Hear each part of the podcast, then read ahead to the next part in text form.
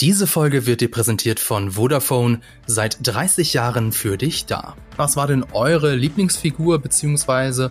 euer Lieblingsschauspieler oder Lieblingsschauspielerin? Habt ihr da jemanden? Ich weiß bei Lisa, ich weiß für Lisa. Lisa liebt ja Matthias Schweighöfer. Oh das heißt, Gott. Matthias Schweighöfer. Kannst du bitte, okay, ich halt, stopp. Ich möchte nicht, dass solche Sachen auf einmal außerhalb des Kontexts irgendwo zitiert werden. Sag mal, Laura, warum heißt diese Podcast-Folge eigentlich Barbenheimer? Weil das Internet das so wollte. Ah ja, okay. ähm, soll ich dir jetzt äh, das Barbenheimer Meme jetzt komplett erklären? So als wärst Also- du noch nie im Internet gewesen. So als wäre ich noch nie im Internet gewesen, denn ich glaube, nicht jeder hat eine Laura im Social Feed, die brav immer die aktuellsten Memes teilt. Es könnte ja auch Leute geben, die äh, das noch nie gesehen haben. Das Okay. wird mich irgendwie, ver- sorry, das wird mich aber verwundern, wirklich, weil es gefühlt, also in meiner Bubble war es überall, aber es gibt ja auch Leute, die vielleicht nur Podcasts hören und äh, nicht auf Instagram sind oder so. Maybe. Maybe. Ja, durchaus möglich. Ja. Also, Barbenheimer ist eine Zusammenstellung der beiden Wörter Barbie und Oppenheimer. und ähm, wurde zunächst einmal ähm, als das Movie-Event äh, des Jahres äh, betitelt. Und ähm, zwar, weil zwei sehr unterschiedliche FilmemacherInnen zwei sehr unterschiedlich, mutmaßlich, Filme rausbringen. Und zwar eben Barbie und Oppenheimer. Und diese zwei ähm, Filmemacher und Filmemacherinnen ist ähm, Christopher Nolan und Greta Gerwig. Und ähm, beide interessanter interessanterweise noch ohne Oscar. Ich hatte noch mal interessant, stimmt. Sehr interessant. Ähm, für mich beide meine absoluten Lieblings, mein Lieblingsregisseur, meine Lieblingsregisseurin äh, tatsächlich. Deshalb ist für mich überhaupt nicht so verwunderlich gewesen, dass das Ganze zu einem Meme geworden ist.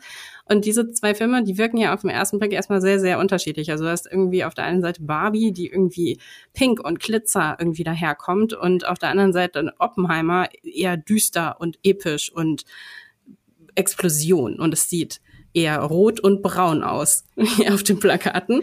Ähm, und das hat sich eben dann zu einem Meme entwickelt, ähm, wo es dann unter anderem dann auch darum ging, und das ist auch eher so eine existenzielle Frage, welchen Film man eigentlich zuerst sehen soll. Also ist man eher Oppenbarbie oder Barbieheimer? Ich Weil muss, nämlich beide Filme am selben Tag rauskommen. Genau. Das sollte man Genau. vielleicht noch ergänzen. Ich muss genau. an dieser zwar, Stelle schon wenn der Podcast schon rausgekommen ist. das stimmt. Ich muss an dieser Stelle nochmal sagen, dass ich ganz lange dachte, es ist besser, erst Oppenheimer zu sehen und dann Barbie. Und jetzt denke ich, glaube ich, vielleicht ist es umgekehrt, aber das können wir dann im weiteren Verlauf nochmal erläutern. Oh. Also du bist Okay. also erst, du bist Oppenbarbie gewesen. Nee, ich bin, Anfang. ja genau, ich war Oppen-Barbie und jetzt bin ich Barbie Op Opper? Barbieheimer. Oppen- Barbieheimer, ja. Mhm. genau, glaube ich. Aber einfach, ich glaube, es sind einfach zwei unterschiedliche Experiences einfach. ich Aber, bin tatsächlich jetzt Oppenbarbie. oh, okay. Und vorher war ich so, ich weiß es nicht genau. Hm, interessant. Also wir waren, glaube ich, alle Oppen-Barbie, einfach weil die Pressevorführungen so abgehalten wurden, In Berlin oder? nicht. In Berlin Nee. waren wir Barbieheimers. Ach so, Ja, gezwungenermaßen. Okay. Interessant, weil ich habe ja beide Filme in München gesehen und da wurde zuerst Oppenheimer gezeigt und danach am Abend dann Barbie. Mhm. Insofern, vielleicht können wir dann ja am Ende des Podcasts so mal beide Experiences miteinander Mhm. Ja. vergleichen. Ja, aber ich muss noch zu Lauras Ding was sagen, weil ähm, ich habe nämlich ja auch super viel, die- also wer mir auf Instagram folgt, weiß eigentlich, dass ich gefühlt die letzten zwei Monate nur damit verbracht habe, Sachen über Barbie oder Barbenheimer zu posten. Und ähm, habe jetzt auch vor zwei Tagen erst einen Post entdeckt, wo gesagt wurde, dass es in der Vergangenheit, ist eigentlich gar nicht so überraschend, aber ich war so, ha, ja, stimmt, äh, gab es auch schon mal so interessante Filmpaare äh, quasi. Mhm. Also das war, das hatte die Academy gepostet tatsächlich auf ihrem Instagram-Kanal und es gab, also die haben auch so ein paar Sachen zu, zusammengestellt, wo ich dachte, ja gut, okay, ist jetzt nicht so, hat nicht so den gleichen Sparkle, würde ich sagen, sowas wie Blade Runner und The Thing am selben Tag, so ja okay, sind jetzt ist das nicht das gleiche, aber ist jetzt auch nicht so ein krasser Unterschied oder irgendwie. Echt? Das war genau eins von den Paarungen, wo ich so dachte, so, what? Echt? Nee, In ich dachte- einer Woche? Also ich dachte auch krass, das ist beid, sind beides so krasse Filme, die in einer Woche sind, aber es ist halt nicht dieser krass Und Dieser. Gegensatz. Also, es sind, also es ist natürlich schon visuell unterschiedlich, aber es ist halt nicht so der Gegensatz. Nicht so wie zum Beispiel äh, The Matrix und zehn Dinge, die ich an dir hasse. Ja. da bin ich schon, das Ikonisch. hat, das hat schon mehr Energy. Es wäre dann wahrscheinlich zehn Dinge, die ich an der Matrix hasse. ähm, dann gab es, was eigentlich mein absoluter Favorite ist, obwohl nee, mein absoluten Favorite sage ich danach, ich sage erst von den anderen. Äh, Catch, Catching Fire und Frozen fand ich auch nicht so schlecht. Ja, mhm. ja super. Ähm, also wenn das Internet schon so Meme getrieben wäre, ja, da dann wäre es auch Catching Frozen oder ja, also großartig. Frozen Fire. Oh Gott, das erinnert mich an meine, Fire, ja. an meine Band mhm. früher, egal.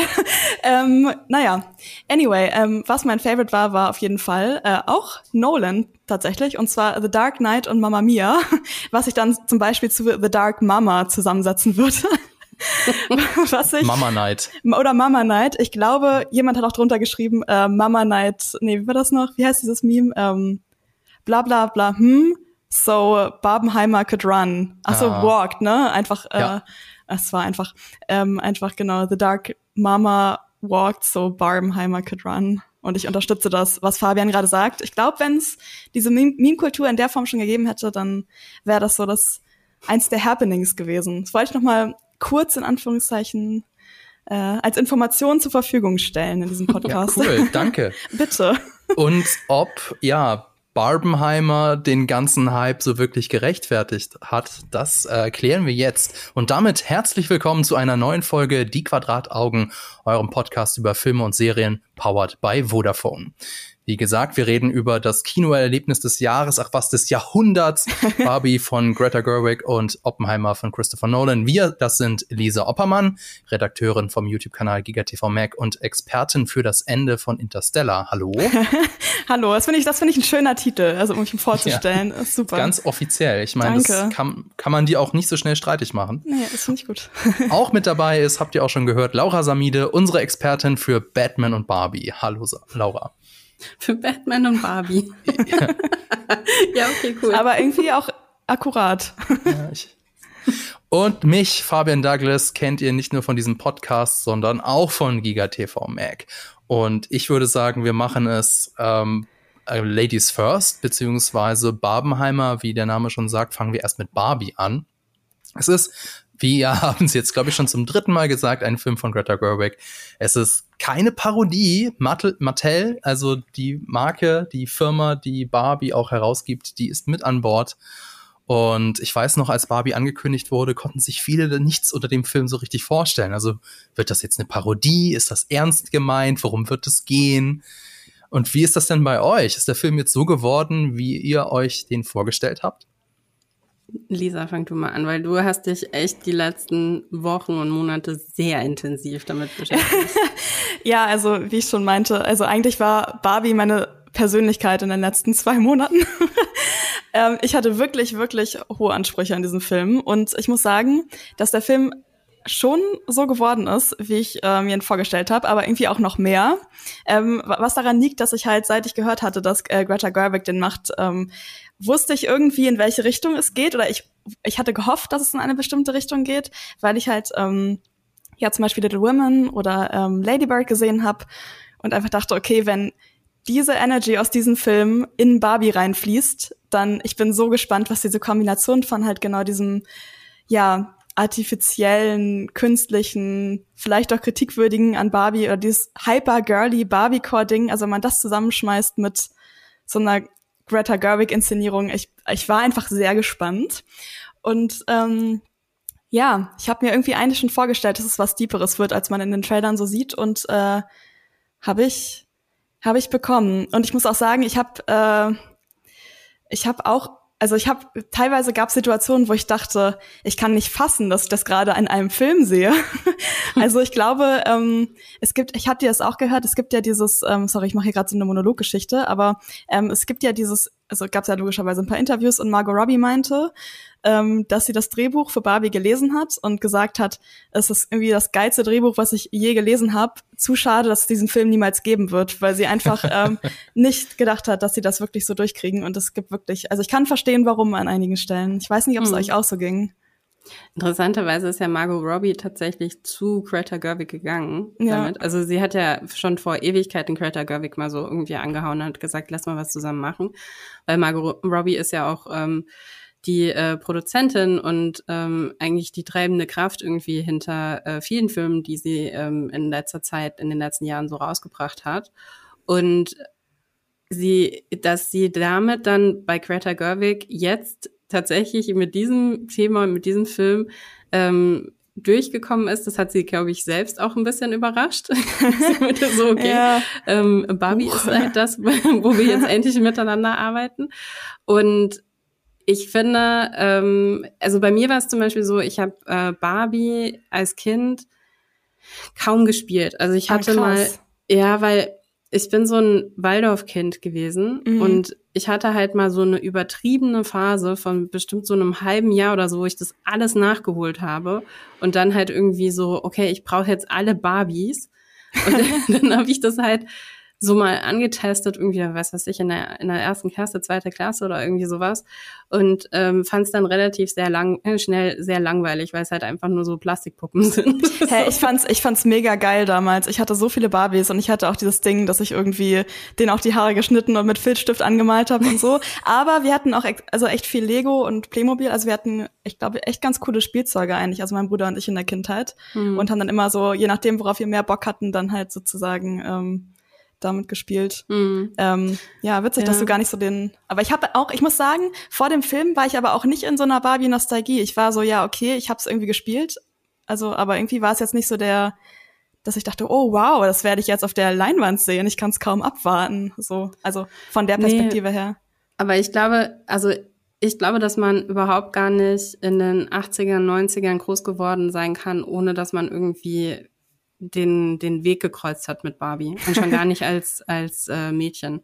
Weil ja. du halt einfach so sehr damit konfrontiert worden bist, dass diese, diese Puppe halt einfach omnipräsent überall vertreten ist und auch ganz oft einfach davon ausgegangen wird, dass du als Mädchen definitiv Barbie magst. Ne? Ich also ich habe Barbies äh, auch geschenkt bekommen von, von mhm. entfernten Verwandten, die mich nicht kannten und dementsprechend mir dann eine Barbie geschenkt haben. So. Oh, ich habe auch einmal eine Barbie, nee, eine Shelly von meiner Uroma bekommen. Ich frage mich mhm. aber auch, warum ich das eigentlich, ja, ich weiß auch nicht, warum ich so geil fand. Ich habe einfach diese Barbies gehabt und mit denen gespielt irgendwie. Mhm. Naja, der Film thematisiert das ja auch so ein bisschen, genau. ähm, dass mhm. dieses, äh, dass du, wie du schon gesagt hast, als Mädchen nicht drum rumkommst. Und er thematisiert auch, äh, warum Barbie 1959, also als sie auf den Markt kam, eine so, so eine Revolution im Kinderzimmer war. Ich verrate jetzt nicht, wie das geschieht, aber das fand ich wirklich sehr clever. Ja, ähm, mm, voll. Vielleicht noch, jetzt vielleicht noch einen kleinen Recap, so worum geht's eigentlich jetzt in dem Film? Ja klar, es geht um Barbie, aber konkret, worum geht's denn jetzt? Also Barbie landet in der echten Welt, das ist kein, kein großer Spoiler, und lernt schnell, dass die Dinge nicht so laufen wie in ihrer perfekten Barbie-Welt. Oh no. Oh no, ja. Und ja. da wollte ich mal wissen, also das fließt jetzt auch zu dem über, was ihr so gesagt habt, mit so mal als, als Mädchen kommt man nicht drum rum. Auf der anderen Seite, irgendwie ist Barbie jetzt nicht mehr so omnipräsent, wie es vielleicht mal früher war. Aber jetzt wollte ich mal fragen, ähm, ist der Film eigentlich besonders clever? Ist er besonders blöd? Oder beides? Denn, wie gesagt, als Barbie dann in der echten Welt landet, merkt sie ziemlich schnell, dass die, dass die Dinge ganz anders laufen als in ihrer Welt und spricht das auch sehr offen an. Also ich finde, und das ist das Erste, was ich gesagt habe, als der Film fertig war, ich finde, dass der Film ein absolutes Meisterwerk ist. Das hat Laura wirklich gesagt. Ich saß daneben und habe diesen Satz empfangen von ihr. also, weil ich wirklich äh, sehr, sehr beeindruckt davon war, weil ich hatte, ich hatte nicht so große Erwartungen. Ja, also ich hatte viel, viel weniger Erwartungen als Lisa jetzt. Ähm, wahrscheinlich ein so schwer, mehr Erwartungen als Fabian. ich glaube, Fabian hatte gar keine Erwartung, richtig? Gar keine Fabian, Fabian äh, wurde auch mehr oder weniger von uns gezwungen, eigentlich in die Pressevorstellung zu gehen. Ja, das stimmt. hat er gar nicht freiwillig gemacht, weil wir wollten halt gerne einen Babenheimer Podcast machen. Ansonsten sah ich da relativ wenig Notwendigkeit, mir einen Barbie-Film anzugucken ja, für unseren YouTube-Kanal, der jetzt, naja, eher so Marvel Star Wars Zeug macht. Ja. ja. Ähm, und genau, also dadurch, dass ich nicht so viele Erwartungen hatte, bin ich dann so positiv davon überrascht worden. Aber auf der anderen Seite, wie ich ja schon gesagt habe, Greta Gerwig ist halt einfach eine Filmemacherin, die einfach sehr, sehr smart ist, sehr, ähm, sehr feinfühlig und absolut nicht Mainstream. Und wie das dann zusammenpasst mit diesem krassen Mainstream-Produkt, ja, das konnte ich mir am Anfang überhaupt gar nicht vorstellen. Und als ich dann diesen Film gesehen habe, war ich wirklich überrascht, weil, also sie hat in einem Interview auch gesagt, es gibt einfach bei Barbie so viel, was gut ist, aber was auch schlecht ist. Und Barbie war so oft ihren Jahren voraus, aber dann auch wieder total hinterher ne, mhm. der Gesellschaft. Und du kannst diesen Film, oder Greta Gerwig kann, konnte diesen Film nicht machen, ohne all das auch zu thematisieren und ähm, mit in dieses Skript irgendwie reinzubringen. Und ich finde, das ist ihr sowas von gut gelungen, das alles anzusprechen und trotzdem zu einer, einer ähm, verständlichen Geschichte zusammenzuspinnen, die auch noch Spaß macht und die auch noch so viel Aussagekraft hat. Ja, ich, achso, sorry, Fabian. Nee, ich wollte jetzt genau dich fragen, nämlich ah. ob du dich dem anschließt und sagst, ja, es ist ein Meisterwerk, ich sehe das genauso. Ja, ich finde, der Film ist äh, clever darin, wie er seine Blödheit nutzt, würde ich sagen. Äh, ich habe das mich so, mir so überlegt, als ich da eine Frage vorhin gelesen habe. Ähm, und zwar finde ich, dass es es gibt natürlich in einem Film, wir sind ja noch im spoilerfreien Part, deswegen sage ich jetzt nichts so Konkretes dazu. Aber es gibt ja super viel so absurde oder übertriebene Situationen, das sieht man ja auch schon im Trailer, dass es so völlig over the top ist teilweise. Aber das ist halt einfach nicht, das wird da nicht reingeschmissen, so einfach für diesen, also, oh wow, guck mal, wie crazy wir sind und wie bunt und crazy die Barbie-Welt ist sondern das hat immer so einen gewissen Zweck. Also entweder um das Setting zu etablieren oder halt auch einen äh, konkreten Plotpoint einfach zu unterstützen, was Laura im Prinzip gesagt hat, wie halt, also ich finde, Greta Gerwig hat das so extrem schlau verwebt alles. Also ich würde mich da echt anschließen. Es hat echt, also ich habe mich, wie gesagt, ja vorher gefragt, wie soll das funktionieren? Ich glaube, es wird funktionieren, aber wow, diese Kombi. Und jetzt denke ich mir so, oh mein Gott, es hat für mich echt richtig gut funktioniert. Okay. Ähm, Was sagt? Ich, ja, ich glaube, weiß nicht, ob ich mich dem anschließen kann und sage, sagen würde, dieser Film ist ein Meisterwerk. Vielleicht muss ich ähm, das, was ich gefragt habe, noch mal ein bisschen konkreter formulieren, denn ähm, die Anfangsszene habe ich ja schon gesagt, ist wirklich sehr clever. Mhm. Aber so etwas hätte ich mir dann auch für den Rest des Films gewünscht, denn äh, es bleibt nicht in, also ich kann jetzt, muss jetzt abstrakt bleiben, weil wir ja noch im spoilerfreien Part sind. Aber zum Beispiel später landet eben Barbie in der echten Welt und da wird dann halt, die Sachen werden halt offen ausgesprochen. Also zum Beispiel Ken sagt, ähm, oh, die Männer gucken mich an, alle an und ich finde das toll und oder die Leute gucken mich an und ich finde das toll und Barbie sagt, hm, die Männer gucken mich alle an und ich finde das nicht so toll, weil das irgendwie so, ein, so eine unterschwellige Aggressivität mit dabei ist.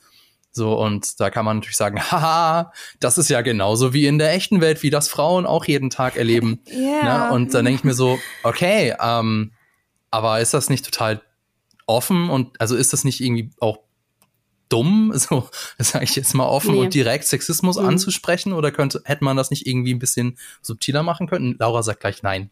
Mega genial. Okay, erzähl. Nee ich sage nicht, dass es genial ist, aber ich sage, dass es eine Notwendigkeit dafür gibt, mhm. weil okay. wir uns zu oft, zu lange damit ähm, verstecken, Sexismus subtiler zu machen, damit es für alle erträglich ist.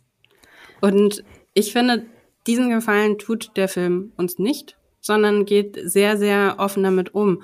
Und ich glaube auch, dass man Mann in dem Film, ähm, tatsächlich so ein bisschen um so eine, also tatsächlich so einen Schritt aus der eigenen Haut machen muss. Und oder kann. Sagen wir doch mal, sagen wir doch mal, kann. Man kann einen Schritt aus der eigenen Haut tun und ähm, sich anschauen, wie sich das anfühlt, als Frau in der Realität, in der echten Welt rumzulaufen.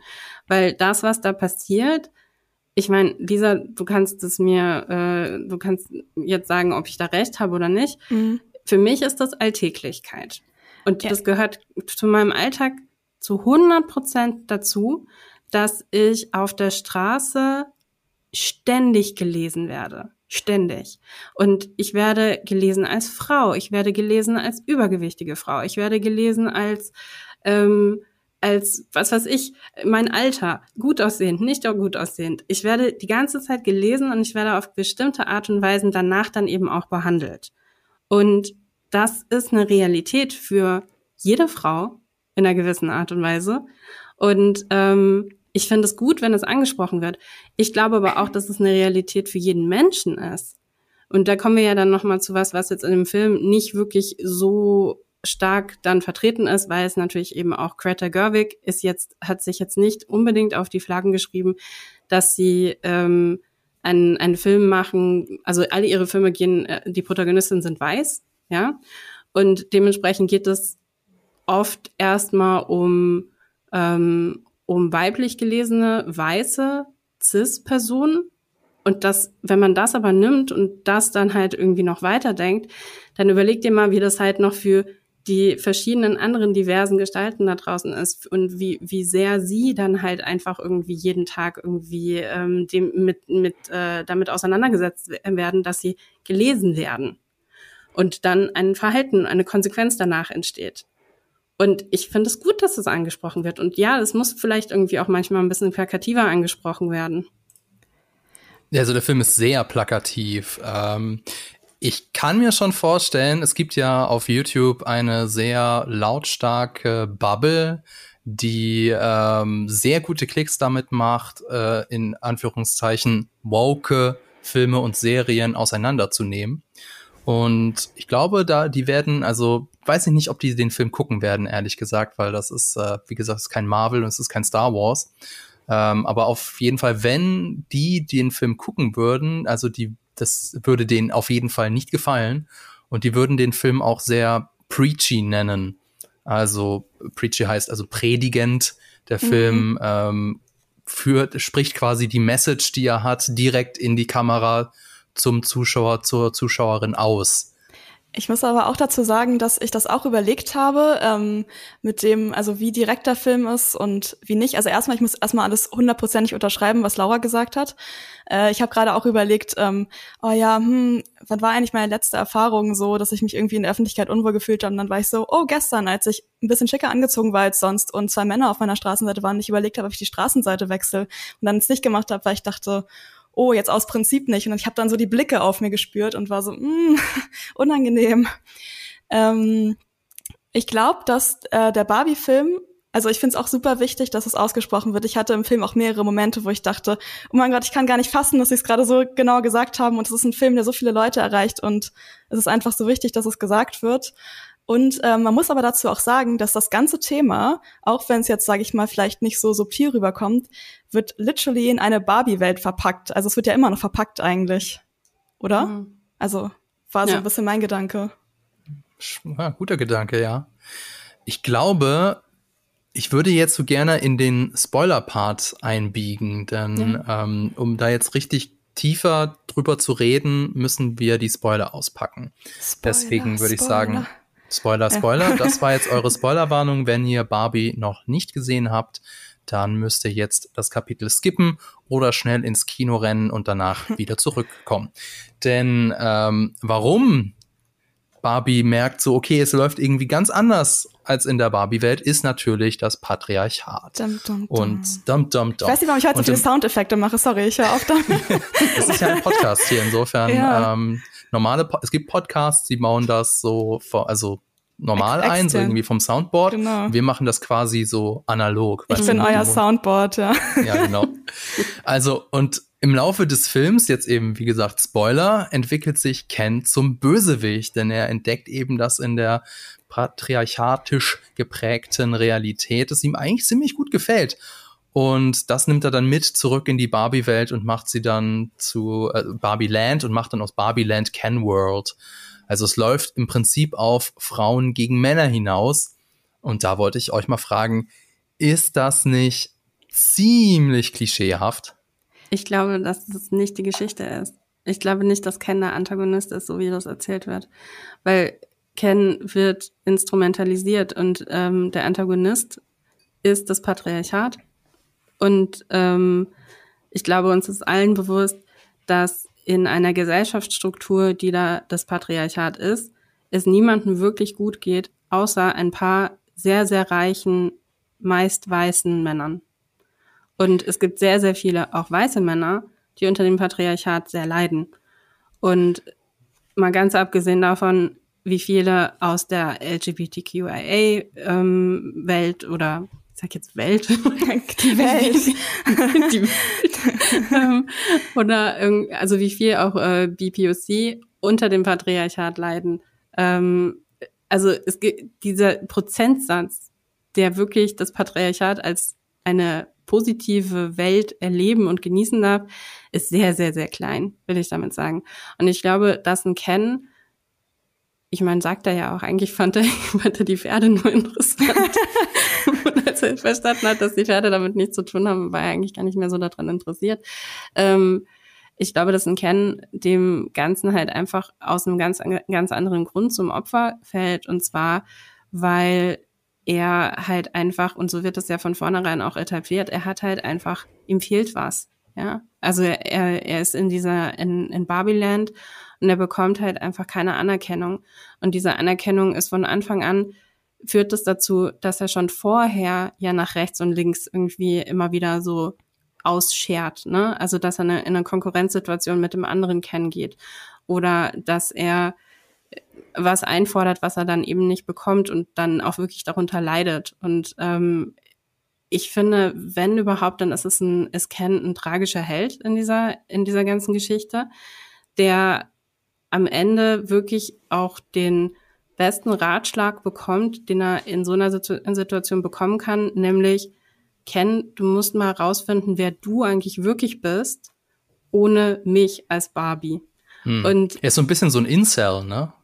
So könnte man schon fast sagen. Nee, finde ich, nee, finde ich nicht. Finde ich nicht, weil er ist nicht. Ähm, also er ja, die Aggressivität fehlt ihm ein bisschen. Da fehlt eine Aggressivität und da fehlt. Der hasst ja die Barbies, glaube ich, auch nicht. Er hasst ja nur. Barbies nicht, nee. Genau.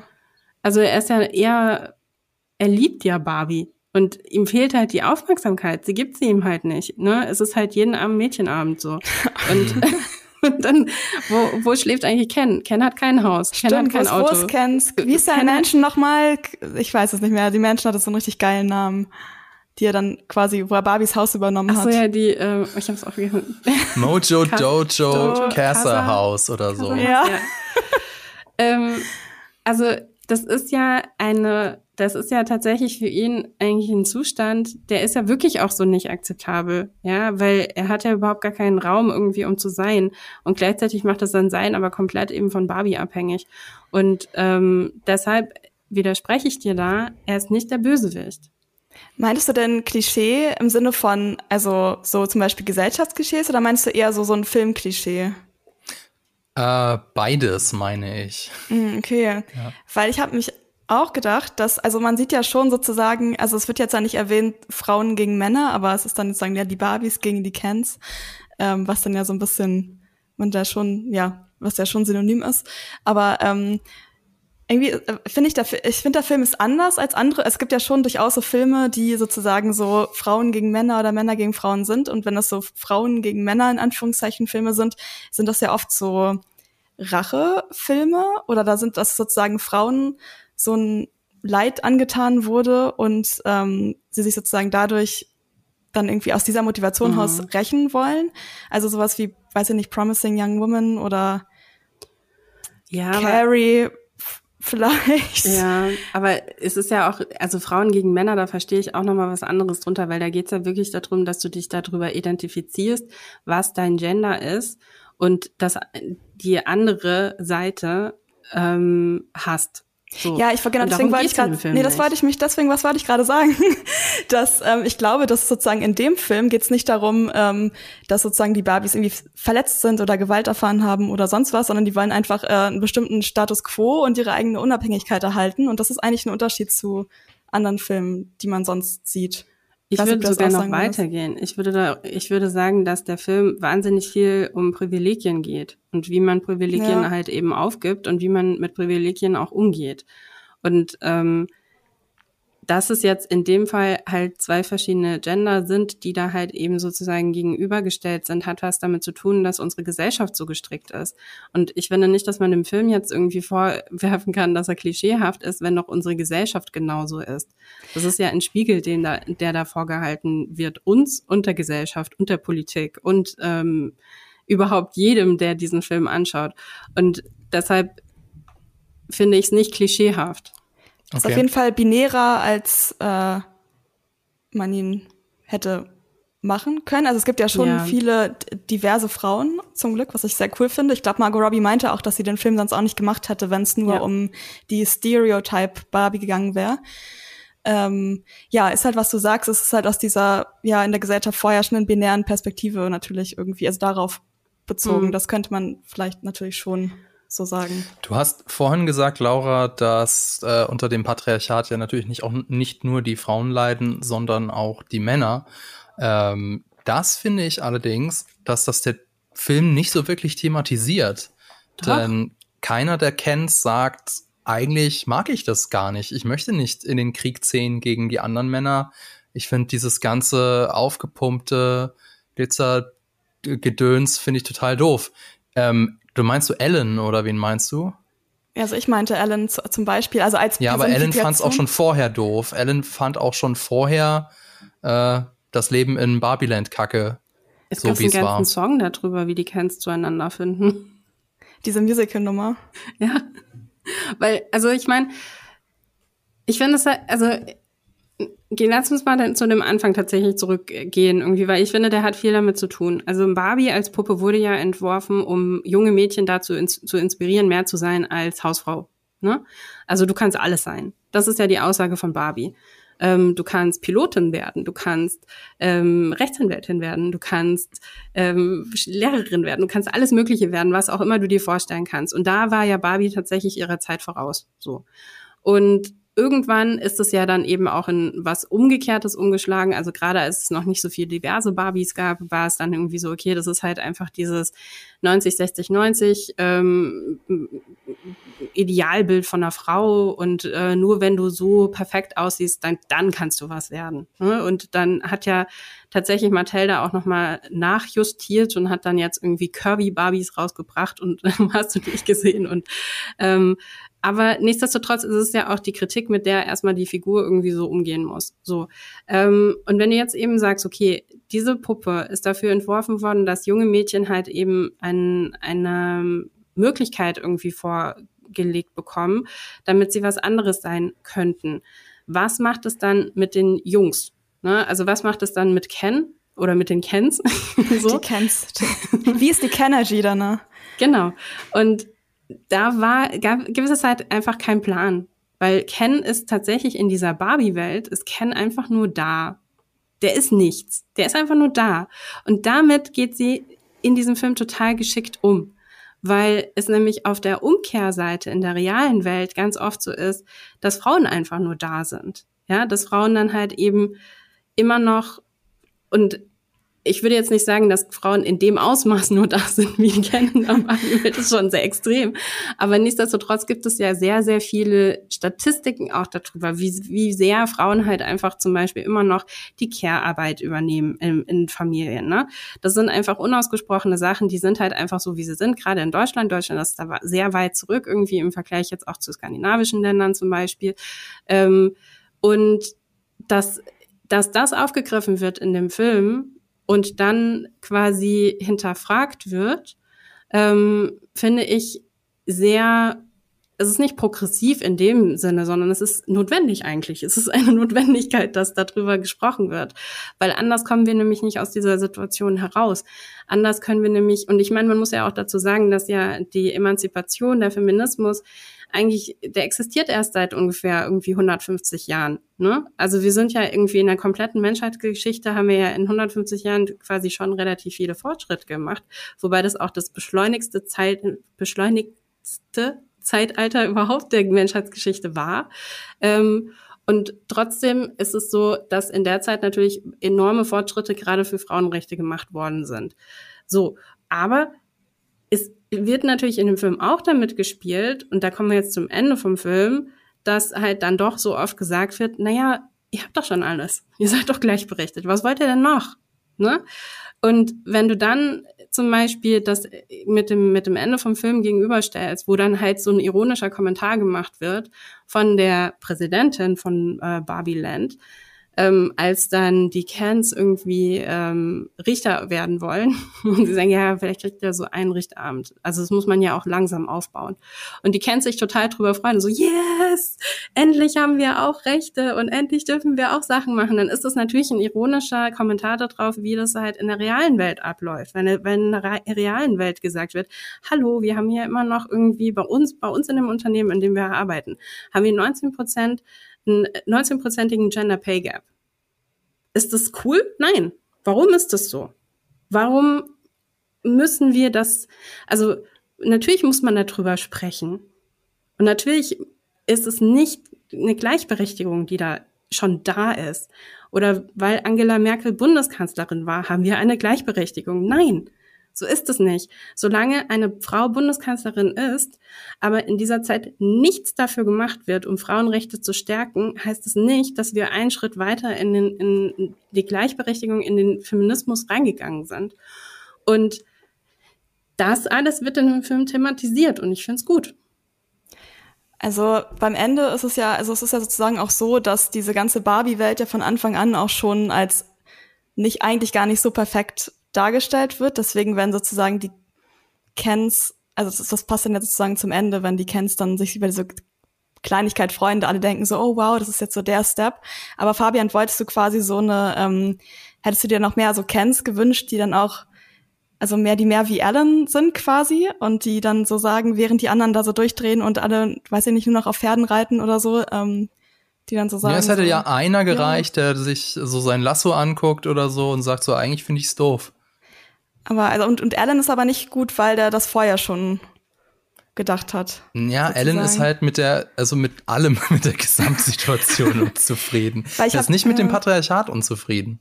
Ich der ist generell mit ja, allem unzufrieden. Ich dachte, habe ihn so verstanden irgendwie, dass er eigentlich, dass dieses ganze Stereotyp männliche eigentlich nicht so geil findet irgendwie. Hm. Aber hm. vielleicht, äh, weiß ich nicht. Okay. Naja. Ist vielleicht auch Interpretationssache, aber ja. eine andere Frage habe ich noch. Also, ähm, wir haben ja jetzt schon über das Ende des Films geredet und äh, am Ende wird eben der Status quo wiederhergestellt und den Kens wird in Aussicht gestellt. Also, ihr seid nicht gleichberechtigt, aber vielleicht führen wir mal irgendwie ein unwichtiges Richteramt für euch an unterhalb des Barbie Supreme Courts. Äh, ist jetzt die Message vom Film, dass sich, äh, wenn selbst in einer fiktiven Spielwelt Gleichberechtigung sich nicht herstellen lässt, dass es dann auch in der realen Welt nicht möglich ist? Das ist nicht das, was gesagt wird, sondern das, da, worauf du dich jetzt beziehst, ist ein Kommentar von ihr, also von der Präsidentin, ne, dass sie halt eben sagt, ja, okay, ihr kriegt vielleicht irgendwie ein Amt. Ich glaube aber, das, was da durchschwingt, ist tatsächlich, dass es ein ironischer Kommentar auf die echte Welt ist. Und das, was aber eigentlich. Ähm also eigentlich ist die, die, die Präsidentin nicht die Präsidentin, sondern das Patriarchat. Nee, also das eigentlich ist es ja so, dass das Patriarchat. Aber eigentlich ist es ja, wie, wie ich schon gerade meinte, dass ähm, die, wir von Anfang an wissen, dass die Barbie-Welt sozusagen von Barbie als perfekt bezeichnet wird, aber wir von Anfang an sehen, dass diese Welt nicht perfekt ist und deswegen ähm, ist natürlich ähm, auch das Ende, dass die Cans dann einen Sitz im Supreme Court kriegen, nicht äh, das perfekte Ende. Es wird sozusagen uns so ähm, ironisch, wie Laura meinte, verkauft, aber ähm, die Message, Message ist ja also von Anfang an, dass es die Welt nicht perfekt ist, oder? Aber es geht doch auch um was ganz anderes noch am Ende, weil was ja viel wichtiger ist, als weil also ich habe das jetzt auch in Kritiken halt einfach so oft gelesen, ne, dass es halt irgendwie um diese um diese einen Minimoment in diesem ganzen großen Ende geht. Das das Ende des Films hat ja sehr sehr viel damit zu tun mit Ken, der rausfindet, wer er ohne Barbie ist. Und das geht in Richtung Gleichberechtigung, weil du wirst nie zu einer Gleichberechtigung kommen, wenn eine Person sein, jetzt in dem, sein, in dem Fall sein komplettes Leben abhängig von einer anderen Person macht. Und deshalb ist es einfach auch so wichtig, dass die beiden am Ende eben nicht ein Paar sind, weil wenn sie dann gefragt wird, nein, sie liebt ihn nicht. Und wahrscheinlich liebt er sie auch nicht, sondern es ist halt einfach eine, anerzogene ähm, Abhängigkeit für ihn. Ja, er kann, er lebt in Barbieland. Ja, also dementsprechend ist er komplett davon abhängig, was sie tut, was sie sagt, was, was sie ähm, für richtig und für falsch hält und er existiert nur, wenn sie ihn anschaut und anlächelt, sonst existiert er nicht. Und das Ende des Films ist, dass er auf eine Reise geschickt wird, dass er für sich rausfindet, dass er Knaff ist. Ähm, also wie dann am Ende auf seinem Pullover auch irgendwie steht, er ist halt genug. Er ist genug für, für ähm, sich selbst. Und das ist der Schritt in die Gleichberechtigung. Wenn jeder von diesen Cans für sich rausfindet, dass sie genug sind und nicht davon abhängig sind, was halt die Barbies sagen. Oder die anderen Cans. Oder die anderen Cans sagen. Ähm, und wenn da auch eine, eine Brüderlichkeit entsteht, die über das hinausgeht, was irgendwie Konkurrenz ist oder also zueinander Konkurrenz, aber auch Konkurrenz zu den Barbies. Nur dann kommst du halt in in den äh, in das rein, was der Feminismus eigentlich will und das ist ja eben die absolute Gleichberechtigung.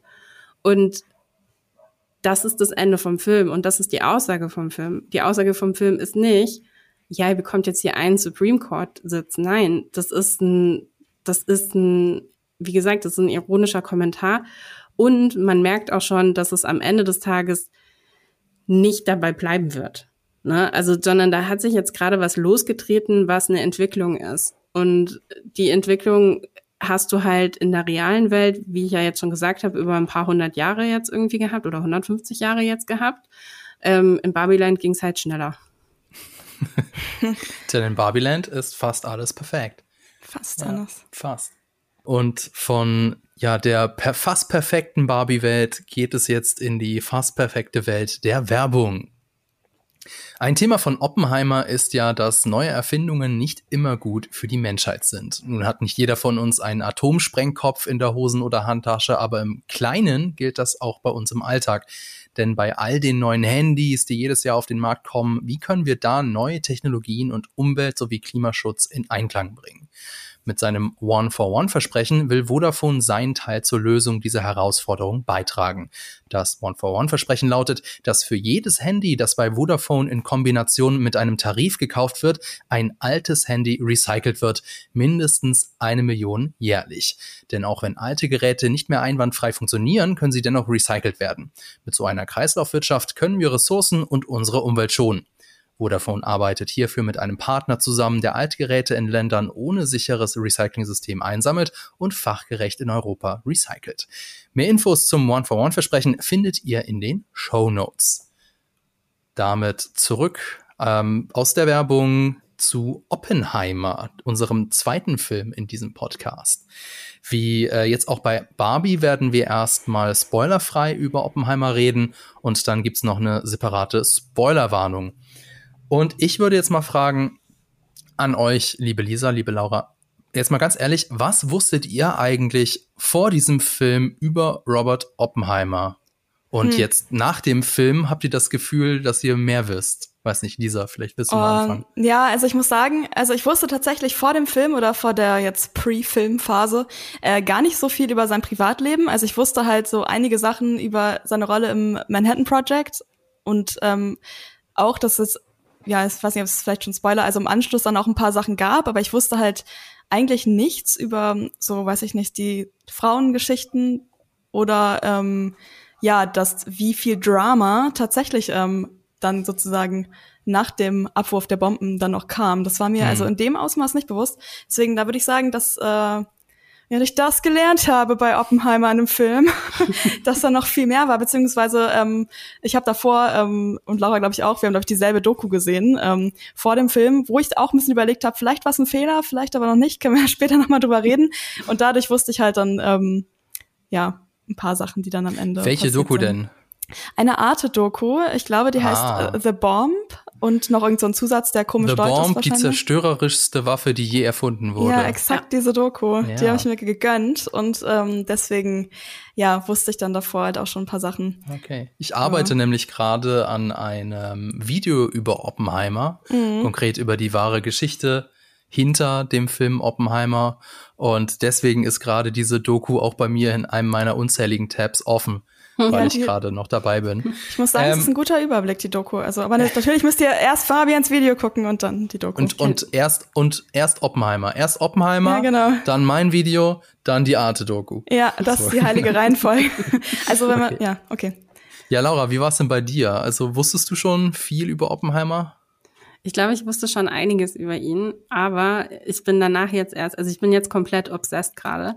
Auch ähm, aus dem ähm, Strudel. Das ist echt krass. Also ich habe ja auch die äh, Doku hatte ich vorher schon gesehen, die hatte ich aber auch schon, ähm, die habe ich mir jetzt nochmal angeschaut. Also die hatte ich schon mal, glaube ich, irgendwie vor, pf, weiß nicht wann gesehen. Ähm, ich habe auch jetzt, bevor ich den Film mir angeschaut habe, habe ich relativ viel Videos über ihn gesehen. Grundsätzlich, was mir über ihn bekannt war, war eben ja gut, eben Manhattan Project und dass er halt einfach das prominenteste Opfer der ähm, McCarthy-Ära war. So, ne? Also mhm. das war mir halt vorher schon bewusst.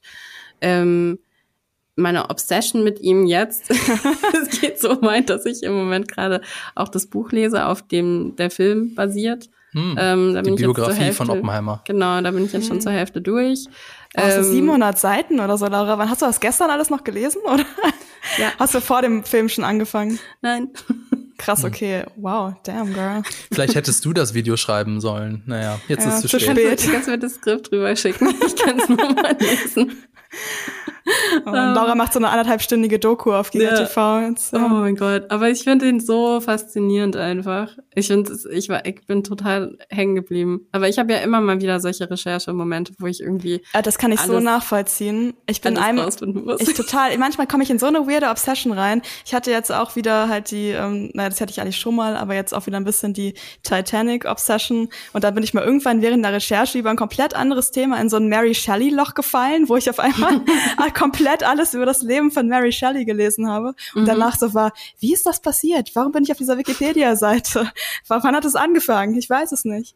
Also das kann ich mich sehr gut mit identifizieren. Ich liebe, wenn das passiert. Fabian, hat dann, also der Film Oppenheimer hat dann auch diesen diesen Itch, also das hat dich dann so gekitzelt, dass du dann daraufhin noch mehr wissen wolltest oder ja. ähm, hat der Film auch dazu geführt, dass du schon dann Sachen, na, Sachen neu gelernt hast?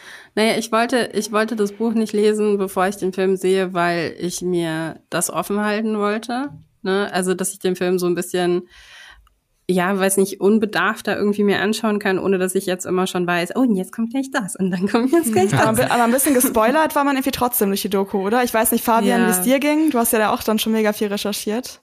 Also ich muss gestehen, ich wusste über J. Robert Oppenheimer, bevor ich meine Recherche angefangen habe, gar nichts. Also ich wusste, es gibt diesen Typen und der war irgendwie wichtig und mhm. dann gab es das Manhattan Project und das hängt irgendwie mit der Atombombe zusammen. Und das war literally it.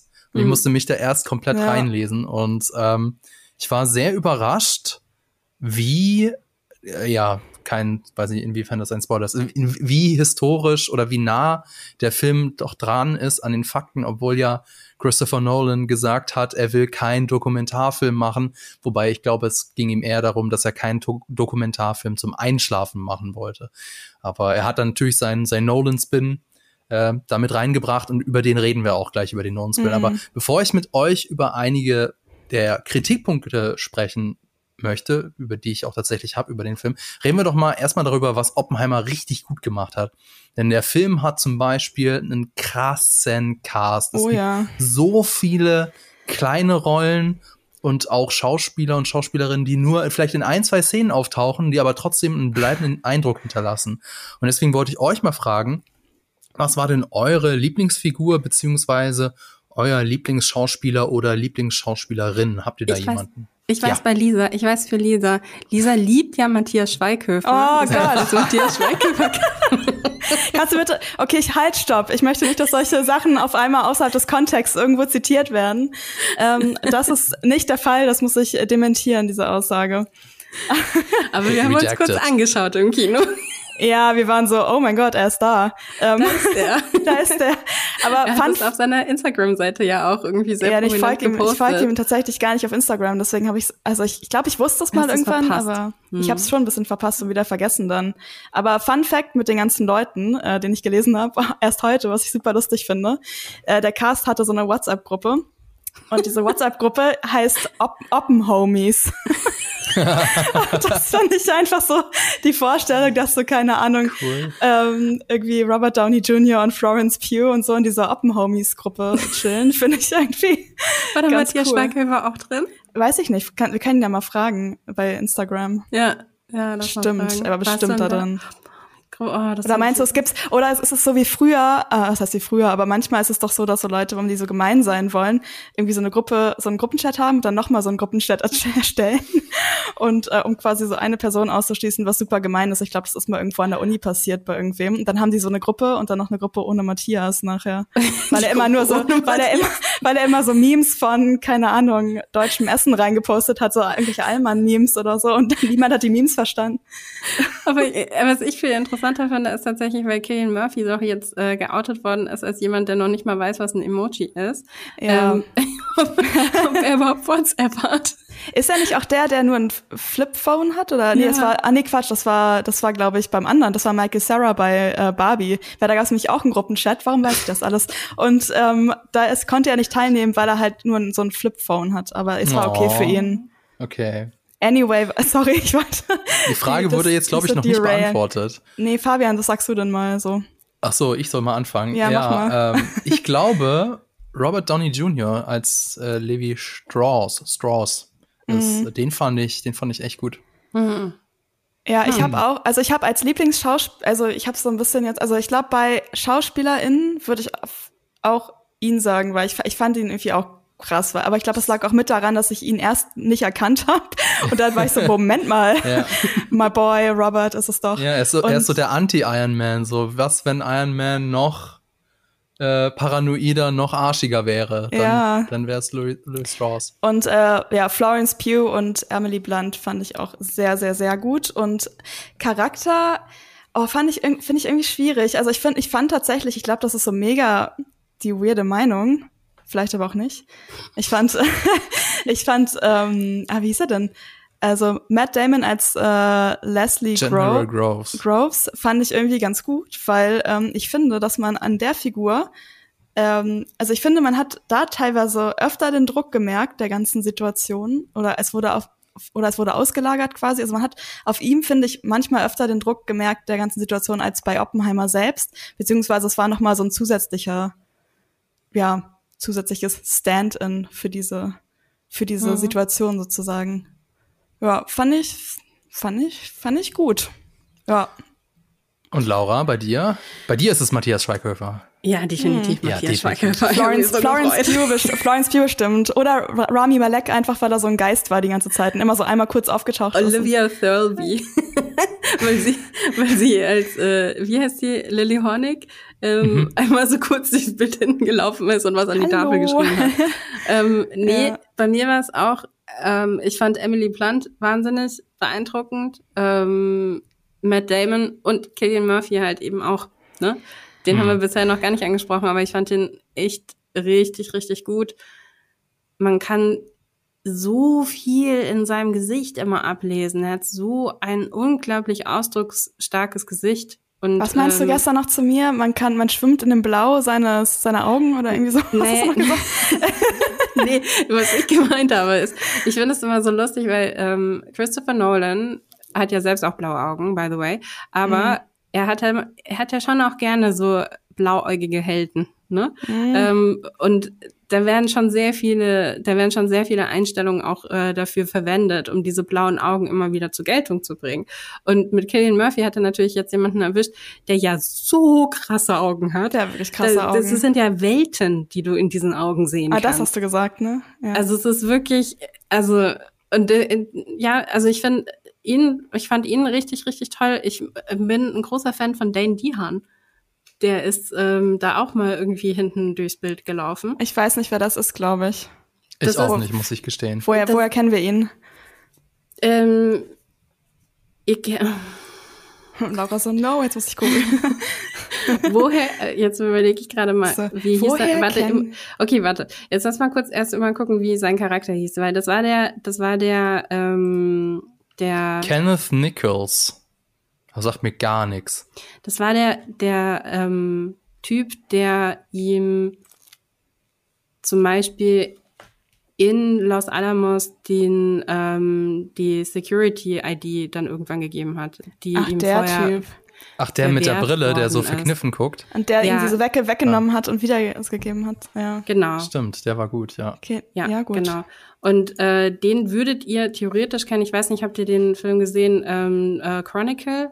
Ähm, Nee. kann, nee, ist ein kanadischer nee. Film, glaube ich. Nee, ist auch ein amerikanischer Film. So ein Superheldenfilm, aber noch Hm. aus den ganz, ganz frühen 2010ern.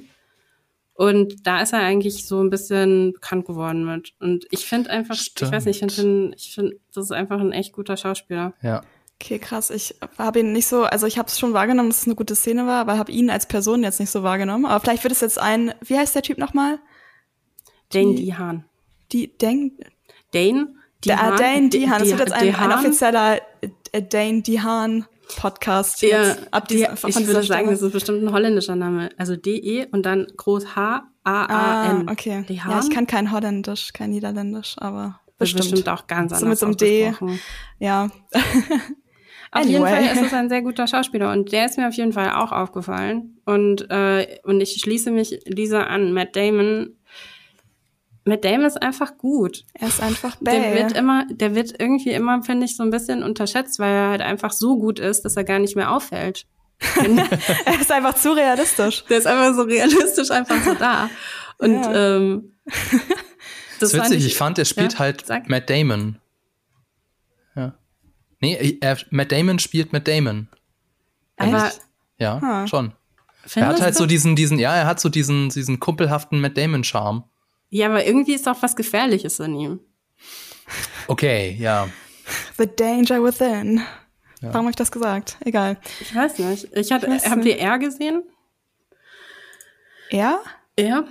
Mm, Der Nee. letzte größere Film, auch mit äh, Ben Affleck und über ähm, äh, Nike. Ach so, er, Jordan. ach so. Er. Ja. Nee, noch nicht, der ist auf Amazon. Ich so er im Sinne von E und er.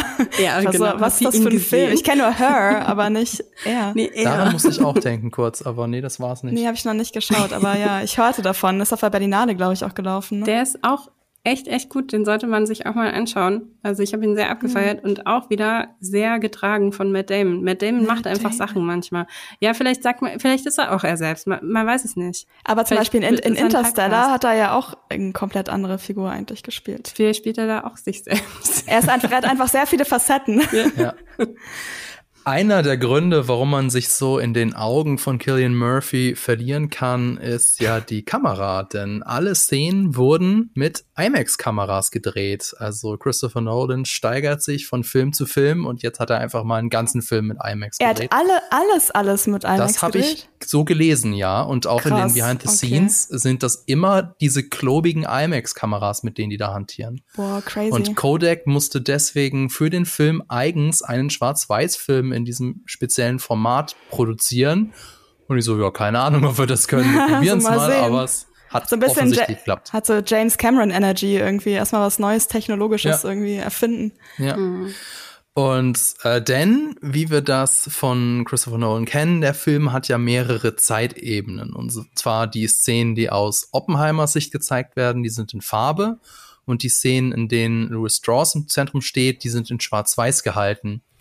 Und ich hatte das tatsächlich vorher im Presseheft gelesen, habe das aber dann irgendwie, nun, mein Gehirn ist mein Gehirn, komplett vergessen. Und äh, es ist mir auch erst im Nachhinein wieder aufgefallen, weil ich habe einfach gedacht, das hat einfach was mit der Zeit zu tun. Also quasi, dass die Szenen in der Zukunft sind halt alle schwarz-weiß, was ja nicht stimmt. Insofern wollte ich mal euch fragen, wie hat euch das denn gefallen und war das für euch gleich verständlich? Nee. also, ich muss sagen, also ich habe es dann schon ähm, irgendwie relativ was ist relativ schnell. Also ein bisschen habe ich schon gebraucht. Ich war nämlich so, weil ähm, es gibt ja in der Zukunftsebene auch zwei verschiedene ähm, Settings, die öfter immer wieder vorkommen im Film. Und ich weiß so, ah, das ist die Zukunftsebene. Aber wait, da ist ja in der quasi gleichen Zeit ist ja noch eine andere Ebene und die ist nicht schwarz-weiß. Warum? Und Ja. dann war ich, und dann habe ich irgendwann so, okay, diese ganzen Strauss-Szenen sind irgendwie schwarz-weiß oder aus seiner Perspektive oder so. Ja, ich habe sofort verstanden. Ich hab's ich hab's ab- nicht- sofort nee. verstanden und war so, Das ist ein Sternchen, ein Heft, Laura. yes. Nein, ich mo mochte es auch sofort, weil ich sofort Ja. so dachte, ja geil, weil das sind nämlich verschiedene Perspektiven. Es geht nämlich darum, wer sagt die Wahrheit. Weil das ja, ist ja tatsächlich ja. das, worum es dann geht. Wir sind noch nicht im Spoiler-Teil, ne? Nee. Ja. Aber ich kann den schon mal anteasern, so du meinst so, es ist in Schwarz-Weiß, weil eine Figur nur in Schwarz-Weiß denkt. Mhm. Verdammt, oh, ich schon wieder ein Soundeffekt gemacht. Vielleicht. Vielleicht ah, schon. Okay. Ich, ja, hm. Also ich finde, es gibt, also es gibt schon, ergibt schon Sinn für mich, das zu trennen. Allein, weil es halt diese zwei verschiedenen Ebenen in der Zukunft sind und man die dann besser unterscheiden kann. Mit der Perspektive finde ich auch cool an sich, aber irgendwie fand, weiß ich nicht. Hm. Es hat dir hm. nicht so viel gegeben oder es, war es überflüssig? Es hat, oder? Also ich, es ist, nee, überflüssig weiß ich nicht, aber es, ja, ich bin nicht so begeistert davon wie Laura anscheinend. Also ich war so, ja, okay, gut. Irgendwie. also ich habe auch ganz kurz überlegt, ähm, bevor ich dann darauf kam, dass ähm, Nolan das wahrscheinlich gemacht hat, um Perspektiven abzugrenzen. Okay, es ist aber ein ganz schöner Hot Take, aber es war nur so eine kurze Idee. Ich, also ich glaube es eigentlich auch nicht so doll. Ich sag's einfach trotzdem, aber bitte hatet mich nicht. Aber ich war so, hm, hat Nolan irgendwie so sein Drehbuch gelesen und sich so, so gedacht so, ah, sind ganz schön viele Gerichtssäle und Räume. Irgendwie gibt das gar nicht so viel krasse Bilder her. Hm, machen wir einfach mal eine Ebene schwarz-weiß.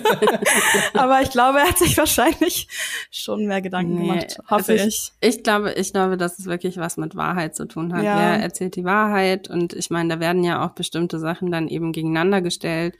Und ähm, ich, also ja. ich fand sofort, also ich fand sofort smart. Ich habe sofort gedacht, so, oha, das ist tatsächlich, das äh, macht Spaß, das finde ich interessant. Ich fand es irgendwie, okay. ich war, ich war, ich weiß irgendwie hat es für mich einfach visuell nicht so komplett gut zum Rest des Films gepasst, glaube ich. Ich glaube auch deswegen, weil ähm, diese Schwarz-Weiß-Szenen, das weiß nicht so konsequent durchgezogen wurde. Vielleicht deswegen, weil der, der Großteil, ein Großteil des Films ist halt einfach äh, in Farbe und die, das Manhattan Project ist halt auch eigentlich, es ist vielleicht jetzt, ja, Spoiler, ne? Da muss man ein bisschen aufpassen jetzt hier, vielleicht nicht das, worum es wirklich geht, aber es ist halt schon so des, der Hauptteil des Films. Und die Schwarz, äh, die Schwarz-Weiß-Szenen sind halt sehr, sehr wenige. Vielleicht auch deswegen. Ich Aber glaube, ich, oh, ja. ich muss noch eine Sache dazu sagen. Ich glaube, dass ich normalerweise ähm, auch davon ausgehen würde, dass Sachen, die in Schwarz-Weiß sind, vor einer anderen Zeitebene passiert sind. Aber da ja. wurden meine Expectations ein bisschen subverted, wie Ryan krass, Johnson krass, krass. sagen würde. Ja. ja. Aber auch das wiederum ist ja relativ schnell aufgehoben worden, weil wir relativ schnell verstanden haben, Moment, da wird in dem einen äh, Schwarz-Weiß wird darüber geredet mhm. ähm, und wir wissen, okay, das ist die Zukunft sozusagen oder das ist die, die Gegenwart, wie auch immer. Und ähm, dann reisen wir ja direkt irgendwie in die Vergangenheit und dann wird's ja irgendwie bunt. Also ich ja, finde, ich da muss man sich gern, also da hält man sich ja auch nicht so lange dann damit auf, dass man denkt, okay, es ist die Vergangenheit. Nö, war auch nicht lange, aber ich habe einfach nur so gerade dran gedacht, dass es eigentlich was ist, was normalerweise ich einfach anders verorte. Aber ja, kann man ja mal machen, Chris also ich Nolan. Find's, ich finde es halt, also wie gesagt, ich finde es halt deshalb spannend, weil gerade wenn man über solche großen Ereignisse redet, dann gibt es immer die verschiedenen ähm, Sichtweisen von den Beteiligten und jeder hat doch so eine eigene Version irgendwie, wie, wie Sachen halt passiert sind oder wie halt eben äh, Sachen zustande gekommen sind und wer welchen Anteil trägt und wer welche Schuld trägt. Und ich habe schon vorher immer gedacht, okay, dieser, also wenn man jetzt den Trailer sieht, ähm, und ich glaube, da kommt man auch wiederum, so wie bei Barbie ja auch, kommt mhm. man bei Oppenheimer, kommt man an dem Thema Schuld nicht vorbei. Also welche mhm. Schuld trägt hier wer und ähm, welche Verantwortung trägt hier wer? Ich finde, die hätten es einfach konsequenter machen müssen und die anderen Leute auch alle einfärben müssen, so in verschiedenen Farben, so ein Barbie-Pink oder so, so, grün oder so. Dass das wäre okay. Ah, es ist orange, also sind wir in Mexiko. Ah, ja, ist, genau. Es ist blau, also sind wir in New York. Ja, exakt. ähm, ja, ich war, wie gesagt, also ich fand, ich mochte es halt einfach, weil es halt irgendwie nochmal auf eine, weil es auf eine visuelle Ebene gezogen hat, was halt dieses Storytelling eigentlich am Ende uns irgendwie auch so äh, mitgeben wollte, ne? Also diese ganze, diese ganze Verhandlung, die da eben stattfindet, mit Schuld, mit Verantwortung, mit, ähm, okay, was bedeutet das jetzt für die Welt, mit, ähm, Ethik mit und Existenz, Moral. genau, mit Ethik und Moral. Und das wurde visuell nochmal dargestellt und ähm, ich finde dein Take, Fabian, auch genau richtig. Ne? Also dieses, ja, da ist jemand, der sieht halt alles in schwarz und weiß. Hm. Wow, es ist alles schlau, was ihr gerade ja. gesagt habt. Es klang so ironisch, aber ich war so, ja, voll der, voll der, die Mindmap gerade im Podcast. Also was wir vorher noch nicht besprochen haben in diesem Podcast, ist, wie wir diesen Film eigentlich finden. Ich äh, weiß es nicht, aber ich habe so langsam ein Gefühl. Und deswegen würde ich jetzt mal so langsam so mit, in Anführungszeichen, oder mit der Kritik TM anfangen. TM. Denn ich glaube, dass dieser Film die Nolan-Fans ganz schön spalten wird. Er ist einfach nicht so zugänglich wie zum Beispiel Dunkirk oder The Dark Knight. Und ähm, ich war so teilweise, war ich so ein bisschen, ja, in den ersten fünf Minuten war ich ein bisschen entsetzt, weil in den ersten fünf Minuten ist es, ist der Film sehr subjektiv. Also der Film hat nämlich eigentlich noch eine dritte Ebene, nämlich die mhm. innere Gedankenwelt von ähm, Robert Oppenheimer. Und an der Film hat mich da an einigen Stellen so an die Terrence Malick Filme erinnert und ähm, jetzt wird's Laura gleich die Hände über den Kopf zusammenschlagen, aber es ist ja bekannt, dass ich die nicht so geil finde. Und da war ich so ganz kurz, oh nein, hoffentlich wird das jetzt nicht so ein äh, Kunst nur um der Kunst willen Gedöns, aber wurde es ja dann Gott sei Dank nicht. Aber ein Problem, das ich zum Beispiel habe, das mich so ein bisschen, ähm, wo ich so ein bisschen ja, wo der Film so einfach über einen rüber wäscht und mich so nicht wirklich mitnimmt, ist nämlich, der Film fühlt sich an wie eine dreistündige Montage. Also das heißt, du hast immer Leute, die untermalt von dramatischer Musik, die ganz schlaue Sachen sagen und ähm, auch an, also eine Unterhaltung dann an verschiedenen Orten, wie man das ja zum Beispiel aus Tenet kennt. Und es gibt, soweit ich mich erinnern kann, keine traditionelle Szene, wo einfach einfach mal die Musik aufhört und wir uns in einem Raum befinden und dann ganz normal so nach der Dreiaktstruktur was was durchgespielt wird. Und deswegen ja, also ich was ist jetzt, okay, so, so what, was ist jetzt das Problem? Kann ich jetzt gar nicht so genau sagen. Aber ähm, vielleicht war das so einer der Gründe, warum dieser Film so, so ein bisschen anstrengend war. Weiß ich nicht. Ja. ja. Ich fühle es auch so ein bisschen. Ähm, ich finde, ich fand, der Film hat äh, eine extrem hohe Dialogdichte. Und ähm, ich habe schon mit Laura drüber gesprochen und Laura meinte, ah, das war wahrscheinlich so ein bewusstes Pacing, was Nolan da an den Tag legen wollte. Aber ich war auch, ich fand es irgendwie, ich fand auch, dass es zu wenig ruhige oder so emotionale Momente auch gab irgendwie. Und ähm, ich fand es teilweise auch echt ein bisschen langweilig. Also es gab, es gab dramatische Momente, aber diese Dramat auch zwischen, zwischen Menschen, ich kann jetzt ja. im spoilerfreien Part nicht sagen, was ich meine, aber diese, selbst diese dramatischen, in Anführungszeichen dramatischen Momente wurden dann wieder äh, durch andere Szenen oder durch andere Bilder ähm, unterbrochen. Oder das sodass so ich so eine drüber, Spannung nicht aufbauen konnte. Oder das wurde so drüber weggerauscht ein bisschen auch. Auch, auch das, auch das. Hm. Was sagt ich, Laura? Ich finde, ähm, also ich verstehe, was sie sagt, habe aber eine andere Meinung. das ist okay. ähm, weil für mich war das Ganze eine sehr kunstvolle Auseinandersetzung mit dieser Figur, Oppenheimer, und eben mit, mit dieser ganzen Tragweite, die da irgendwie mit dieser Geschichte mit sich kommt. Und für mich hat da wahnsinnig viel über den Rhythmus funktioniert. Also dieses, ähm, diese Innenwelt, von der du eben gerade gesprochen hast, Fabian, ne? dass man halt immer wieder irgendwie die, die Explosion irgendwie schon vorher sieht, bevor er überhaupt irgendwie sich mit, äh, mit überhaupt mit äh, Quantenphysik auseinandersetzt, bevor er sich überhaupt mit ähm, Atombomben auseinandersetzt, sieht mhm. man ja schon, dass da irgendwie in seinem in seinem Kopf diese, diese wahnsinnig vielen funkenden, wahrscheinlich dann Neuronen, weil das in seinem Gehirn vielleicht noch ist. Vielleicht ist es aber auch schon mhm. auf der atomaren Ebene, man weiß es nicht. Ähm, dass das halt einfach schon irgendwie stattfindet vorher in ihm und dass dieses wahnsinnig auch über den Sound getriebene Erzählen, wo es immer wieder zu diesen unglaublich heftigen Szenen kommt, wo es halt eigentlich schon viel zu laut ist, ja, weil halt so der, der Ton so hoch gedreht wird, dass du ihn eigentlich schon kaum noch hörst, sondern nur noch fühlst, weil er so richtig irgendwie in, in deinen Körper irgendwie reinfährt. Das ist so wahnsinnig äh, disruptiv und irgendwie erschütternd und ich meine, das ist genau das, worum es ja in dem Film und worum es bei dieser Handlung ja auch geht, es ist erschütternd. Ne? Also da ist was passiert, das hat die Weltgeschichte für immer verändert. Und wer weiß, was es in der Zukunft noch alles für uns bedeutet. Und diese Tragweite, die wird dann halt eben auf dieser visuellen Ebene, auf der auditiven Ebene und auf der Dialogebene ähm, so ausgehandelt, dass es halt uns wahnsinnig anstrengen soll. Und also das, was Lisa eben meinte, ne, dass es, es gibt keine Nachleseszenen in diesem Film.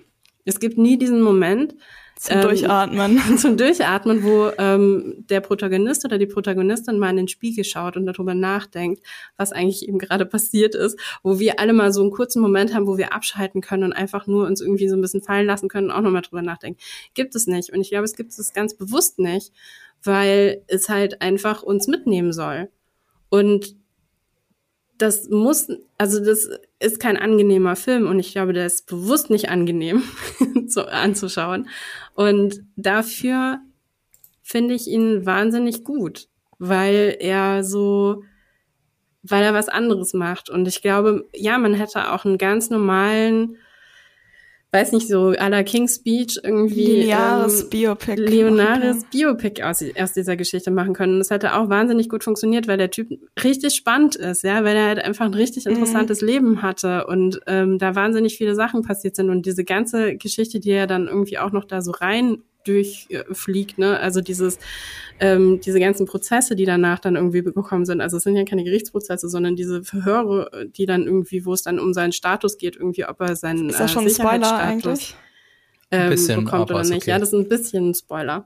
Wir müssen auch gleich in den Spoiler-Teil. Ich glaube auch. Aber ähm, also diese, dieser Teil dann halt einfach, ähm, dass das dann teilweise auch langweilig ist, hat ja auch was wieder damit zu tun, dass es eine Emotion ist, die in dir ausgelöst wird.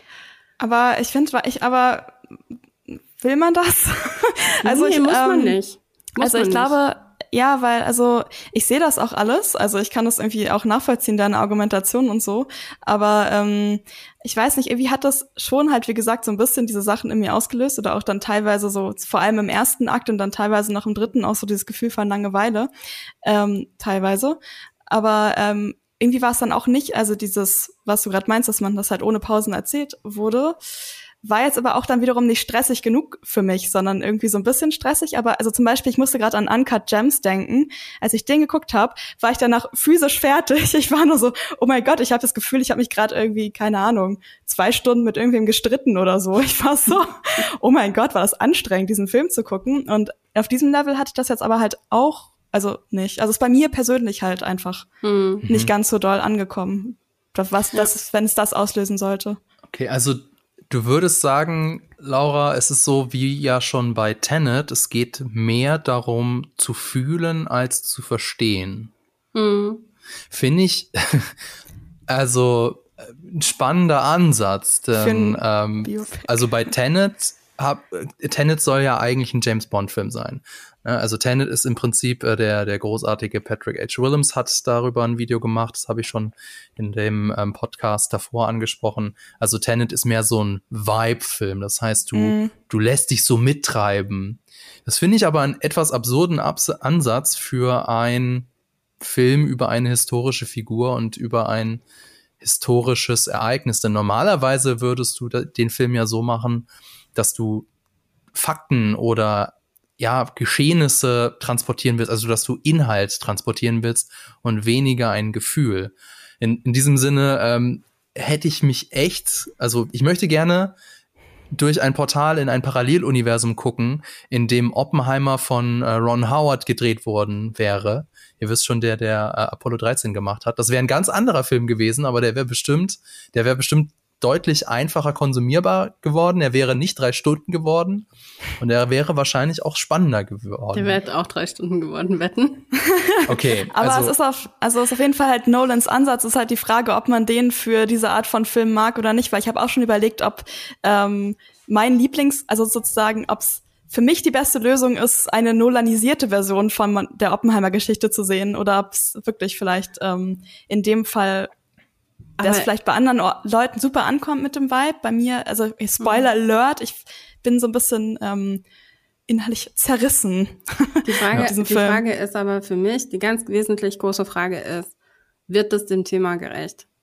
Weil wenn ich jetzt rausgehe und mir dann halt einfach zweieinhalb Stunden lang ein Biopic angeschaut habe, irgendwie über äh, J. Robert Oppenheimer und danach dann halt ganz genau weiß, wie sein Leben verlaufen ist und wann er in Cambridge studiert hat und wann er in Göttingen studiert hat und ähm, dann irgendwie glücklich nach Hause gehe und dann aber eigentlich zwei Tage später vergessen habe, worum es irgendwie in dem Film eigentlich geht, mhm. nämlich um die Kreation von der krassesten Bombe der Menschheitsgeschichte, die eine unglaublich fatale Auswirkung hatte und mit der wir immer noch heutzutage halt einfach ähm, in unserer Außenpolitik konstant konfrontiert werden, weiß ich nicht, ob das dem dann halt gerecht wird, Weiß. weißt du?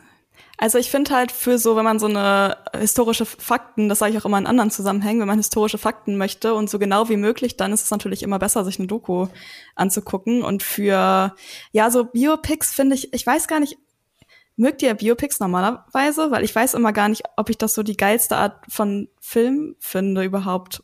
Find, Weil ähm, ja. vielleicht ist es auch einfach so ein bisschen das. Oder das ich kommt, vielleicht vergesse ich auch gerade. Ja, es gibt das bestimmt auch richtig geile Biopics, die ich gerade vergesse. Also ich habe jetzt King's Speech nicht aus Zufall gesagt, weil ich finde, das ist ein mhm. handwerklich total guter Film und ich weiß ja, danach auch ganz genau irgendwie, wie dieses Leben verlaufen ist und die Schauspieler und Schauspielerinnen sind wahnsinnig toll in dem Film und nichtsdestotrotz finde ich ihn ist jetzt nicht irgendwie auf meiner Top 4 meiner Lieblingsfilme aus einem mhm. ganz bestimmten Grund, weil ich ihn dann am Ende des Tages halt dann doch auch nicht ähm, relevant Special genug finde. Ja. ja. Und Oppenheimer hat halt für mich zumindestens mich rausgerissen, ne? Und hat, ähm, hat mir das irgendwie so ein bisschen um die Ohren geschlagen und wahnsinnig viele ähm, Fragen auch nochmal aufgemacht und es mir macht es mir nicht so leicht, ne? Da gibt mir nicht die Antworten irgendwie mit, ne? Also der gibt mir jetzt nicht die Antwort mit irgendwie, dass Oppenheimer selbst irgendwie jetzt ein Monster ist oder dass Oppenheimer ein Engel ist. Ja, und also auch nochmal zurück zu deiner ursprünglichen Frage ganz am Anfang. Haben wir jetzt das Gefühl, dass wir besser verstehen, was Oppenheimer für ein Mensch ist? Nein, definitiv nicht. Ist das ein Grund dafür, warum ich jetzt gerade in den Recherchemodus starte? ja, wahrscheinlich auch. Weil ich natürlich mehr wissen will, weil ich rausfinden will, okay, was, wer ist er eigentlich? Auf der anderen Seite, soweit ich das jetzt einfach auch schon sagen kann, ist er auch gar nicht so einfach zu greifen. Ja, mhm. weil es ist halt, ich glaube, es ist halt einfach ein sehr komplexer Mensch gewesen, den du nicht einfach so mit zwei Sätzen beschreiben kannst und sagen kannst, ja, der hat halt irgendwie dafür gesorgt, dass die Atombombe irgendwie entstanden ist. Und der war halt ein Genie ähm, und hat dann halt irgendwann aber eigentlich gesagt, dass wir Atom äh, überhaupt irgendwie äh, also dass wir die komplette, dass wir das eigentlich abbauen müssen. Ne? Hm. Also das hm. ist halt, also wie komplex willst du es so? Ne, das ist, er kreiert was und sagt dann irgendwie zehn Jahre später, eigentlich war das eine schlechte Idee, es tut mir wirklich leid, eigentlich hätte ich es nicht machen sollen, eigentlich müssen wir hier wieder zurückrudern. Und das aber dann auch nochmal in dem Kontext dessen, warum das überhaupt passiert ist. Ne? Also wenn du dann halt weißt, okay, er ist zwar in New York ähm, geboren, ist aber eben der Sohn von äh, jüdisch-deutschen Einwanderern und ähm, hat wahnsinnig viel Zeit in Deutschland auch verbracht, hat ja eben auch in Göttingen studiert ähm, und ist dort auch immer wieder mit Antisemitismus konfrontiert worden, ist aber auch in den USA immer wieder mit, äh, mit Antisemitismus konfrontiert worden. Also auch in den USA war es zu der Zeit so, dass ähm, beispielsweise sein Professor in Harvard dann eine Empfehlung nach Cambridge geschrieben hat, wo er dann in dem Brief auch nochmal erwähnt hat, obwohl er Jude ist, ist er trotzdem ganz, ganz brillant. so. Okay, danke für dieses tolle also, Empfehlungsschreiben. Ja, ja, also es ist wirklich, ist wirklich krass, ne? Also mit was er da irgendwie sein Leben lang immer konfrontiert wurde und wenn er dann in diese, in diese Konstruktion von der Atom Atombombe geht, ne, dann hat das ja viel, viel mit den Nazis zu tun. Ne? Dann hat das viel damit zu tun, dass er eigentlich davon ausgeht, dass die Nazis schon so weit sind und ähm, und eben ähm, ja, also da, dass man sie halt eigentlich damit aufhalten muss, weil sonst was in die Welt gesetzt wird, ähm, was dann auf die USA oder auf die freie sogenannte freie Welt, Entschuldigung, meine Katze ist gerade am Mikrofon, das ist nicht so optimal, ähm, einprasselt. Und ähm, hat halt, das hat halt viel, viel damit zu tun, warum er überhaupt sich dafür wahrscheinlich auch ausgesprochen hat, an diesem Projekt mitzuarbeiten. Und interessant wird es ja dann irgendwie, und das, vielleicht sollten wir da jetzt ins Spoiler-Teil gehen, wenn wir jetzt irgendwie über Kommunismus sprechen wollen. Ja. Das war ein ganz guter Moment, um jetzt äh, spoilern, zu spoilern. Achtung, es gibt Kommunismus, Leute. Spoiler. nicht nur Kommunismus, sondern es gibt auch Spoiler. Das heißt, wenn ihr Oppenheimer noch nicht gesehen habt und euch nicht spoilern lassen wollt, dann müsst ihr jetzt pausieren und ins Kino gehen. Ansonsten war das eure Spoilerwarnung. Genau, denn ähm, ja, Kommunismus äh, ich weiß gar nicht, inwiefern Kommunismus so eine große Rolle spielt beim Bau der Bombe, aber in den USA spielte so die ähm, ab einer gewissen Zeit ähm, die Angst vor dem Kommunismus, also The Red Scare nennt man das, schon eine große Rolle. Du hast es vorhin angesprochen mit der, äh, äh, ja, Robert Oppenheimer gilt als das größte Opfer, Opfer der McCarthy-Ära. Und ähm, das ist dann nämlich auch eigentlich so der der eigentliche, ich will nicht sagen der eigentliche Kern, aber zumindest der Höhepunkt des Films, nämlich der indirekte Kampf zwischen Oppenheimer und Strauss. Also ähm, Laura, du hast ja die Biografie gelesen und die Biografie hat ja den englischen Titel Der Triumph und die Tragödie des äh, Oppenheimer und die, die, die Atombombe ist so in Anführungszeichen so der Triumph. Alle freuen sich, Hände schütteln, Hände schütteln, hier hast du eine Auszeichnung. Und dann kommt die Tragödie nämlich die Anhörungen vor der ähm, amerikanischen Atomenergiekommission, ähm, die ja so dann ja in einer Art Parallelmontage dargestellt wurden zu der äh, Anhörung von Strauss vor dem US-Senat. Und das war für mich tatsächlich als jemand, der ähm, wirklich nur rudimentär was über Oppenheimer wusste, war schon eine große äh, Überraschung, weil ich eben zum einen diese Figur Strauss gar nicht kannte und auch so den, den Struggle von Oppenheimer gar nicht kannte. Also das äh, fand ich das. Ich weiß nicht, es gibt bestimmt Leute, die sagen, es ist mir doch egal, ich will wissen, wie die Bombe gezündet wurde und andere Leute, die äh, das interessant fanden. Und jetzt will ich mal wissen, Lisa, wie war es denn bei dir? Hast du gesagt, so ja, eigentlich ist das Wichtigste ist schon passiert? Oder hast du dir gesagt, nee, es ist richtig eigentlich voll spannend, was da gerade passiert? Es wird so, so eine Art Gerichtsthriller. Ja, also ich muss sagen, fand es da auch wiederum streckenweise nicht so spannend. Ähm, aber ich glaube, es könnte auch an zwei Sachen liegen. Und zwar A, ähm, hatte ich generell im Film manchmal das Problem, dass ähm, durch die Soundmischung mir, glaube ich, so ein bisschen Dialog verloren gegangen ist und Auf es keine Untertitel gab. Auf jeden Fall. Unterstreiche ich, so ich 100%. Ich war so, vor allem, wenn, weil die so viel geredet haben und ich habe ja normalerweise auch eigentlich kein Problem damit oder bei vielen Soundmischungen halt das auch zu verstehen dann. Aber bei der fand ich es jetzt ähm, teilweise ein bisschen ungünstig. Und ähm, außerdem war das Problem, dass ich ja wie gesagt diese Doku gesehen habe äh, und äh, da wurde das halt auch erwähnt, dass halt äh, Strauss die Person war, die halt gegen Oppenheimer so integriert, intrig gegen Oppenheimer war, intrigiert hat, oder? Ja. Intrigiert, ja. ja. Danke. Ähm, und deswegen war es halt so, war halt so ein bisschen gespoilert, glaube ich, auch einfach für den dritten Akt tatsächlich, weil für mich war es halt, ich glaube, ich, also da ja, da gab es auch wieder sehr viel Dialog und sehr viel hin und her und ähm, das war, vielleicht ist es ein bisschen noch intensiver, wenn man halt das, dieses sozusagen diesen Twist nicht weiß. Also ich fand es halt jetzt nicht so dramatisch für so einen Filmhöhepunkt, hm. glaube ich. Ja, weiß ich nicht. Ähm, weiß ich. Weiß ich nicht, weiß ich nicht. Ich äh, muss dir auf jeden Fall recht geben, die Tonabmischung war Nolan-typisch wieder schwierig. Also das ist ja, das ist ja jetzt hier nicht so, dass Nolan dann irgendwie, als sie den Ton abgemischt haben, irgendwie verkatert war und nicht richtig aufgepasst hat, sondern das ist Absicht. Mhm. Also da, da kommen wir wieder zurück zu dem, was du gesagt hast, Laura, wir sollen das halt fühlen und nicht so wirklich verstehen, weil in der Realität äh, ist der Ton ja auch nicht hundertprozentig abgemischt.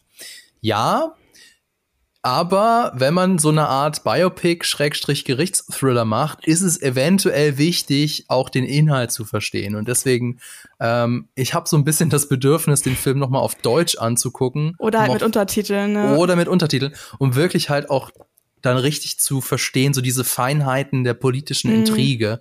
Denn ähm, es ist ja nicht nur so, dass der, dass es schwer zu verstehen ist, Es sind ja auch so viele Leute und so viele Namen dabei. OMG, es waren so viele Leute. Ich war zwischendurch ja. auch so, okay, ich hatte den schon mal gesehen. Ah ja, das war in der Szene. Ah, okay, ja. weiter geht's. Also ich finde es ja irgendwie bewundernswert, dass Nolan sich dagegen entschieden hat, Figuren zu komprimieren. Also das ist mhm. eigentlich in Hollywood eine ganz übliche Mechanik, dass man mehrere Figuren nimmt, mehrere historische Figuren meine ich natürlich, und die zu einer zusammen vermengt.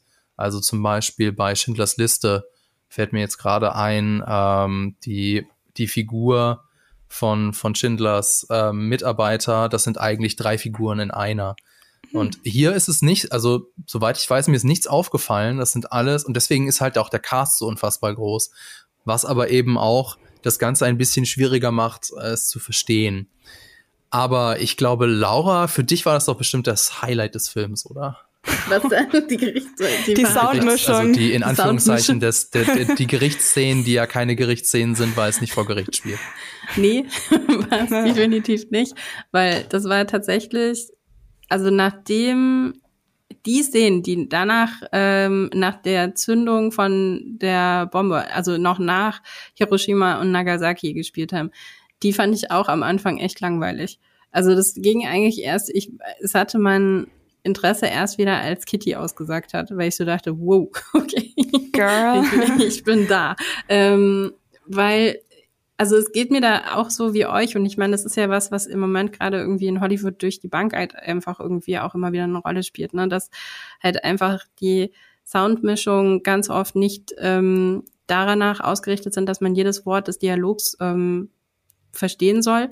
Ähm, und gerade natürlich, wenn du noch dazu dann noch nicht mal Native Speaker bist, hast du dann auf jeden Fall irgendwann immer so ein Problem, weil das, dieser Dialog, der rauscht ja einfach so über dich hinweg. Mhm. Du verstehst zwar so den Kontext, ne, weil du natürlich irgendwie verstehst, ah, okay, darum geht's jetzt gerade, aber die ganzen Nuancen, die ganzen einzelnen Sachen, die da irgendwie gesagt werden, die dann aber auch oft irgendwie nochmal wiederholt werden, weil eben auch genau bewusst damit gerechnet wird, irgendwie, dass du eigentlich gar nicht das zum ersten Mal nicht verstehst. genau. Cooles Konzept, richtig gut. richtig cool. also wenn du Glück hast, wirst du nochmal gesagt. Ja, ich aber weiß, das ist natürlich auch, ja, oh, sorry. Ich weiß auch nicht. Ich finde, es hat was, es hat natürlich was damit zu tun, dass es authentisch sein soll. Auf der anderen mhm. Seite hat es auch, ist es eine künstlerische ähm, Entwicklung, die, von der ich jetzt nicht der größte Fan bin. Und vor allem, wenn du in der Realität was nicht verstehst, kannst du nachfragen, aber du kannst ja nicht, ja, ja, wenn genau. du vom Film das, kannst du es nochmal, also ich meine, du kannst natürlich zurückspulen, aber äh, zurückspulen, aber du kannst Kino. jetzt nicht, nicht, nicht direkt äh, Leute, Robert Downey Jr., kannst du nochmal kurz das sagen, damit ich verstehe, was passiert.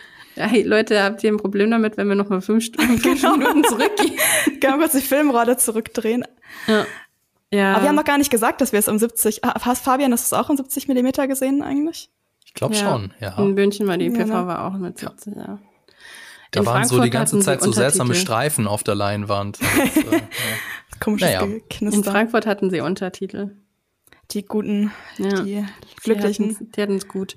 Ähm, nee, also, aber ich weiß nicht, also jetzt irgendwie ähm, nochmal zu dem zurück, worüber wir vor der Spoilerwarnung gesprochen haben, ne? Also Kommunismus und dass du dann halt.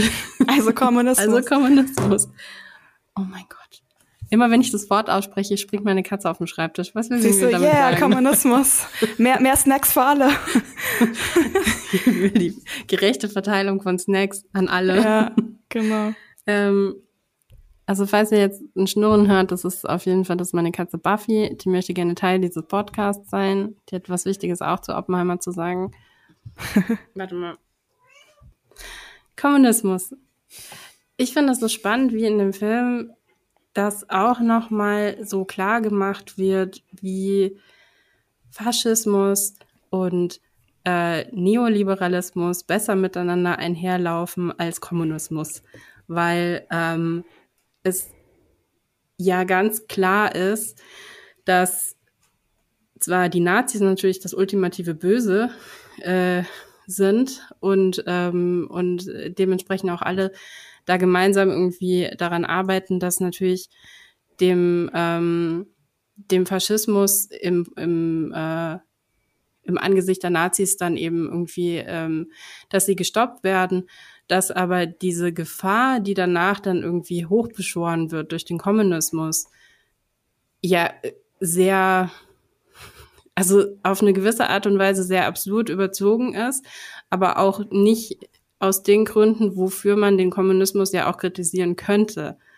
Und das finde ich in dem Film auch sehr interessant irgendwie nochmal rausgearbeitet, ne? Und auch gerade mhm. an der Figur Oppenheimer, ähm, weil er halt einfach mit natürlich seiner persönlichen Geschichte irgendwie ähm, also dass er in dem intellektuellen Zirkel, in dem er sich befunden hat, gerade in den 20ern und in den 30ern, dass er da mit Leuten zu tun hatte, die äh, teilweise in einer kommunistischen Partei sind oder die auch irgendwie äh, den kommunistischen Ideen irgendwie ähm, die Ideen weiterverfolgt hat, das ist nicht wirklich ungewöhnlich.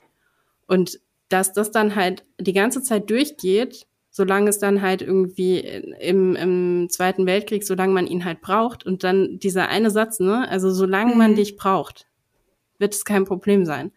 Aber wenn man dich nicht mehr braucht, dann wird es natürlich an den Haaren wieder her hervorgezogen und äh, wird ihm dann halt irgendwie ultimativ zum zum ähm, Verhängnis. Verhängnis, ja.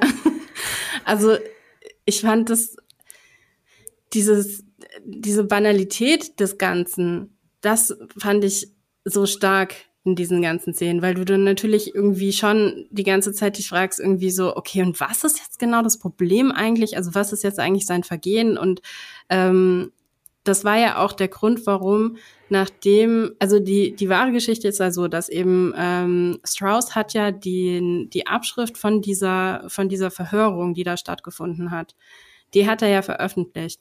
Eigentlich hat er sie veröffentlicht, mit dem, mit den Gedanken daran, dass er dachte, okay, das ist jetzt der Todesstoß für Oppenheimer. Danach wird ihn niemand mhm. mehr ernst nehmen und ähm, er ist jetzt komplett diskreditiert und er wird jetzt auch keine, keine ähm, Artikel und Meinungsartikel irgendwie mehr schreiben dürfen und er wird halt von der Öffentlichkeit irgendwie komplett irgendwie verschwinden.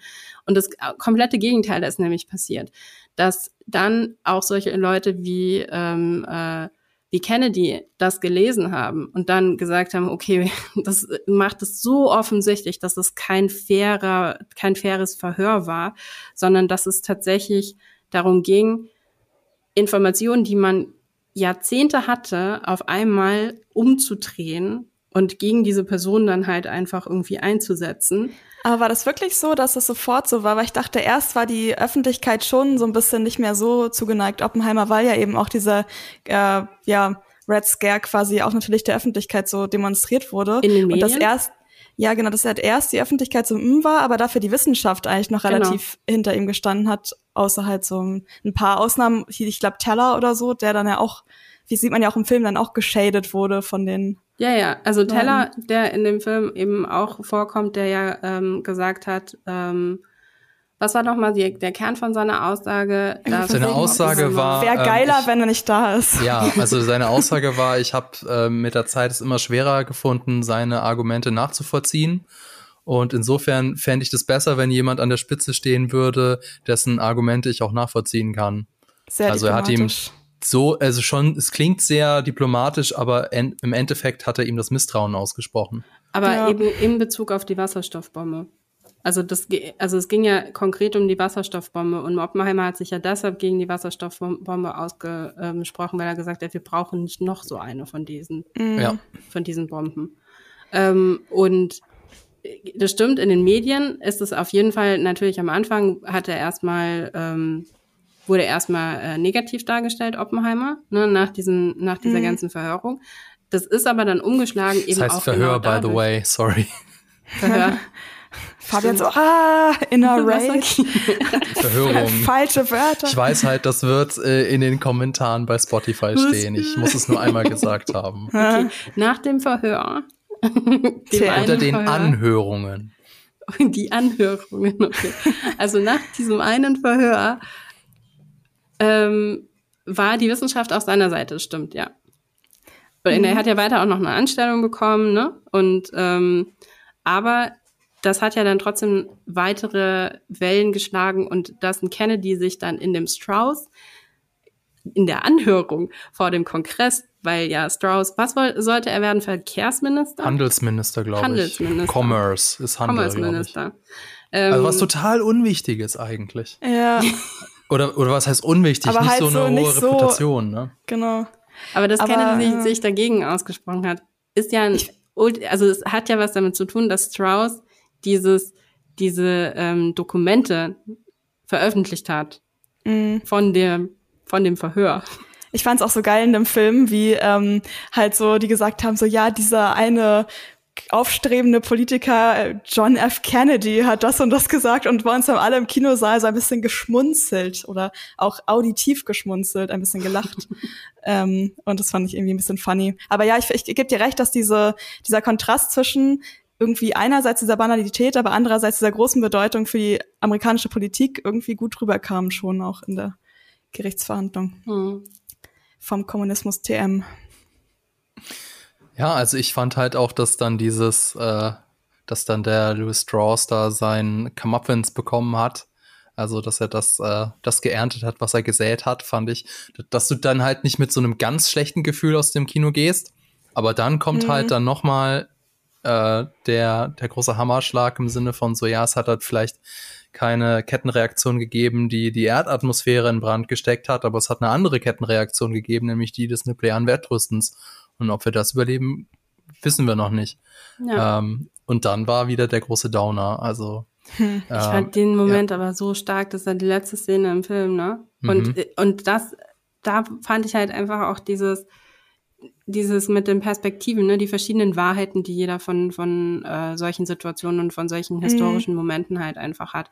Und dass Strauss die ganze Zeit nur von sich selbst ausgegangen ist. Also es geht da ja um diese Szene, wo Oppenheimer ganz kurz mit Albert Einstein spricht und was zu ihm sagt und Strauss läuft auf die beiden zu. Albert Einstein läuft an äh, Strauss vorbei und ist eher so, nö. Also er ähm, ignoriert ihn eigentlich, ja. Grumpy, Grumpy Einstein. ähm, und Strauss bezieht es die ganze Zeit auf sich selbst. Ja, das ist halt so, es ist so schön, dass es so dann nicht am Ende, alles handelt von dir, Bro. Ja, genau. es ist so schön, dass es am Ende aufgelöst wird und dass es die letzte Szene des Films auch ist. Ja, Weil ultimativ geht's ja genau um diese um dieses Missverständnis im Grunde genommen, oder es ist kein Missverständnis, es ist ein bewusstes Missverstehen. Ne? Es ist ein bewusstes, egozentrisches, ich beziehe das jetzt auf mich. Und Nee, und denke, es dass, ging um was ja, viel Größeres. Ja, genau. Das ist finde ich auch ziemlich gut und das halt, ah, da, da muss ich eigentlich nochmal dazu kommen. Das ist vielleicht ein bisschen weit vom Thema weg. Ähm, Weswegen ich am Anfang meinte, vielleicht ist erst Barbie und dann Oppenheimer doch die richtige Reihenfolge, weil man ja in Barbie gesehen hat, so ja, ähm, sozusagen diese Punkte, die angesprochen wurden von ähm, äh, ja Männer, die gegen Männer sich sozusagen irgendwie sich von anderen Männern bedroht fühlen und halt auch das mit den Pferden, by the way. Immer wenn ich in Oppenheimer Pferde gesehen habe, war ich so, oh Gott, das ist Barbie. Und ähm, bei dem Punkt, äh, der ist tatsächlich, also genau das hat man ja in Oppenheimer eigentlich gesehen, dieses, also der, der Grund dafür oder oft ist der Grund dafür, dass es halt ja allgemein Männern, Menschen und auch teilweise dann halt im Pferden. letzten ja, Pferden in der letzten Instanz halt auch Weltbevölkerung schlechter geht, ist dann ja manchmal einfach die, das Resultat von solchen eigentlich banalen, ja, bewussten Missverständnissen, wie du gerade meintest. Ja, aber auch Konkurrenzkämpfe, ne? Ja, genau. Ja. Jo, da sind wir wieder im Patriarchat.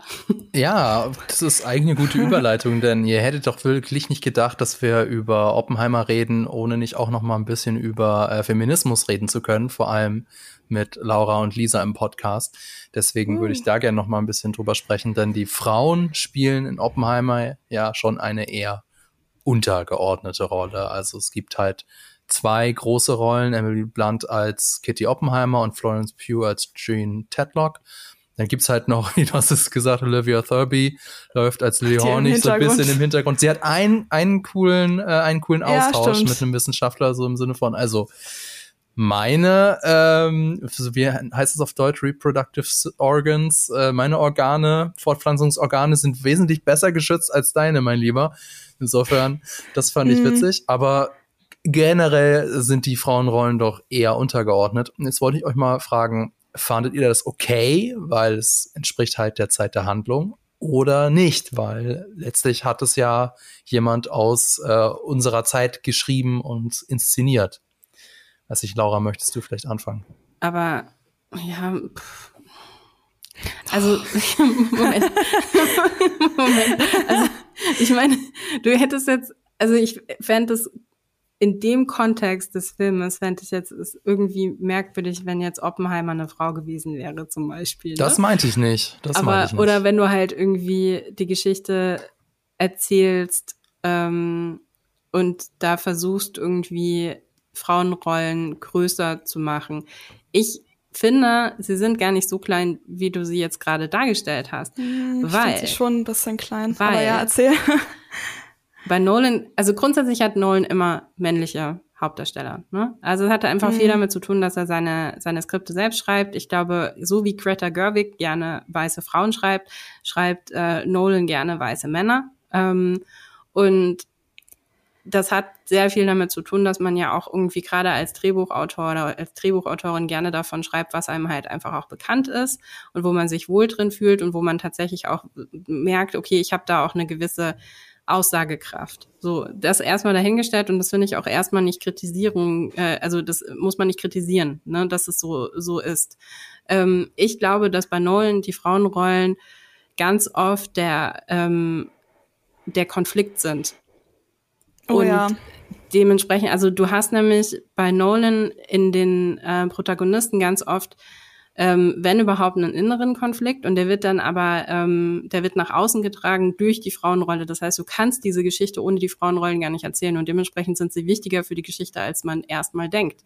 Weil stell dir vor, du würdest Inception ohne Mel erzählen. Das geht nicht. Weil Mel ist die, die externe Konfliktversion von, von Cobb.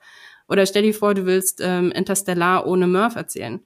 Es geht auch nicht, weil Murph oder auch in dem Sinne Brand, also ähm, sind die externen Konflikte von in dem Fall Cooper.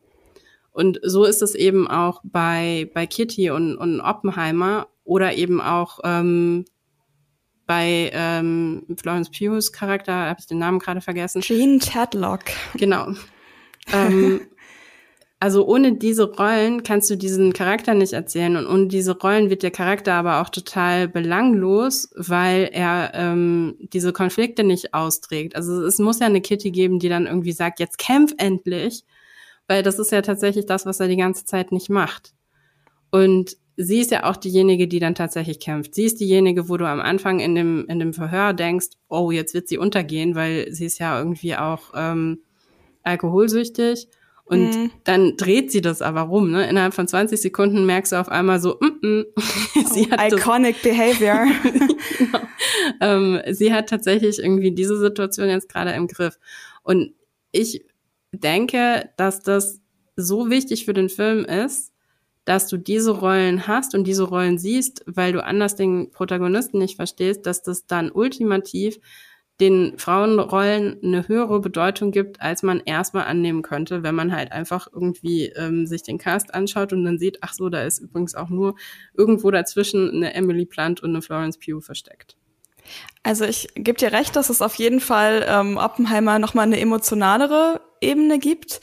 Aber ähm, natürlich ist es was anderes, als wenn man jetzt Frauenrollen in einem Film hat, die ähm, ja mehr eigenständige Handlungsstränge haben und nicht nur unmittelbar mit dem äh, Protagonisten verknüpft sind, oder? Ja, natürlich. Weil die sind, also ja. deswegen, ich glaube, das war ja auch so ein bisschen, oder vielleicht meinte Fabian das auch nicht, weiß ich nicht, aber das ist halt bei mir so, das ist ja, da haben wir auch drüber gesprochen, ist halt einfach so ein Nolan-Ding. Ich, deswegen war ich jetzt auch nicht so überrascht davon, dass halt die Frauenrollen jetzt nicht irgendwie der, das Zentrum der Handlung sind, was ja offensichtlich schon nicht sein kann, weil es ja einfach um Oppenheimer geht. Ähm, ich war als ich bei Jean Tadlock war ich halt so ein bisschen. Also ich habe tatsächlich nach dem Film über die beiden Frauenrollen auch mehr gelesen erstmal oder die Wikipedia-Artikel erstmal als über Oppenheimer, weil ich über die natürlich noch weniger wusste und war auch so um diese die, über die könnte man by the way auch beide eigentlich einen Film machen, ja. weil die ähm, super spannend sind. Ähm, und ja, also vor allem mit Jean Tadlock ich meine, wir hatten dann halt diese Szene, wo er von ihrem Tod erfahren hat und äh, dann haben wir halt kurz gesehen, ähm, wie sehr er davon auch ähm, ja berührt oder getroffen war. Aber ich finde, da wurde auch dann wieder so ein bisschen drüber gerauscht und auch bei ähm, hier Emily Blunts Charakter, hier Kitty, ähm, Ihren Monolog fand ich mega stark, fand ich mega gut. Ich fand auch, dass sie, ähm, dass man ihre Charakterzüge auch in den Szenen, die sie hatte, auch also sie kam schon raus, aber ich ich weiß nicht, wie relevant, also ich habe das hätte das Gefühl, Oppenheimer hätte das alles sowieso irgendwie gemacht. Also mhm. jedenfalls so, wie es im Film dargestellt wurde. Also natürlich narrativ, so von wenn man sich jetzt, sag ich mal, nur das Skript angucken würde, dann würde man wahrscheinlich diesen die Impulse, die sie gibt, noch mehr sehen. Aber ich vielleicht, ich glaube, vielleicht ging es für mich auch einfach zu schnell dann an der Stelle und ich müsste noch mal beim zweiten Schauen noch mal drüber gucken. Aber und beide ja? sind ja eine, eine Veräußerlichung dessen irgendwie, dass er ja eigentlich gar nicht so klar ist, ne? Also weil er hat natürlich ein Interesse am Kommunismus gehabt und er hat vor allen Dingen ein Interesse an menschenrechtlichen Diskussionen gehabt. Ich meine, das ist ja genau das, was ihn auch immer wieder zum, äh, zum Kommunismus hingetrieben hat, ne? dass er halt gesagt hat, okay, mhm. ähm, ich möchte mich jetzt gerne irgendwie für die ähm, für ähm, Opfer in Spanien einsetzen und wo kann ich jetzt dieses Geld hingeben? Okay, das geht nur durch die kommunistische Partei, weil anders kommt, kommt das Geld dort nicht an. Und das ist die Veräußerlichung dessen sind diese zwei Frauen, die historisch gesehen ja auch tatsächlich beide in der kommunistischen Partei waren und mhm. beide auch sehr aktiv irgendwie äh, in der Kommunistische, also vor allen Dingen äh, ähm, Tedlock war ja sehr aktiv in der in der kommunistischen Partei und ich finde dafür, dass sie so kleine Rollen sind, sind sie aber schon sehr interessant erzählt. Ja, also weil du wirst jetzt an Florence Pugh's Charakter nicht vorbeikommen, weil sie ist halt einfach, sie ist total eckig, ne? Also sie, sie widersetzt sich ganz vielen Klischees und sie, ähm, sie ist nicht irgendwie jetzt ein Opfer dessen irgendwie von ihm, ja, sondern sie ist, glaube ich, eher, also sie wird irgendwie in diesen, in diesen Strudel dieser Zeit untergehen, ne, und, und in dessen, wie, wie sie ihre Realität um sich rum gebaut hat. Und ich gebe dir recht, es müsste einen Film über sie spezifisch geben. Aber es ja. ist nicht dieser Film. Nee, sie in dem Film sind halt beide Figuren dazu da, im Endeffekt halt das Narrativ von Oppenheimer voranzubringen. Gut, aber das gleiche kannst du, das gleiche kannst du über Groves auch sagen, über Matt Damon.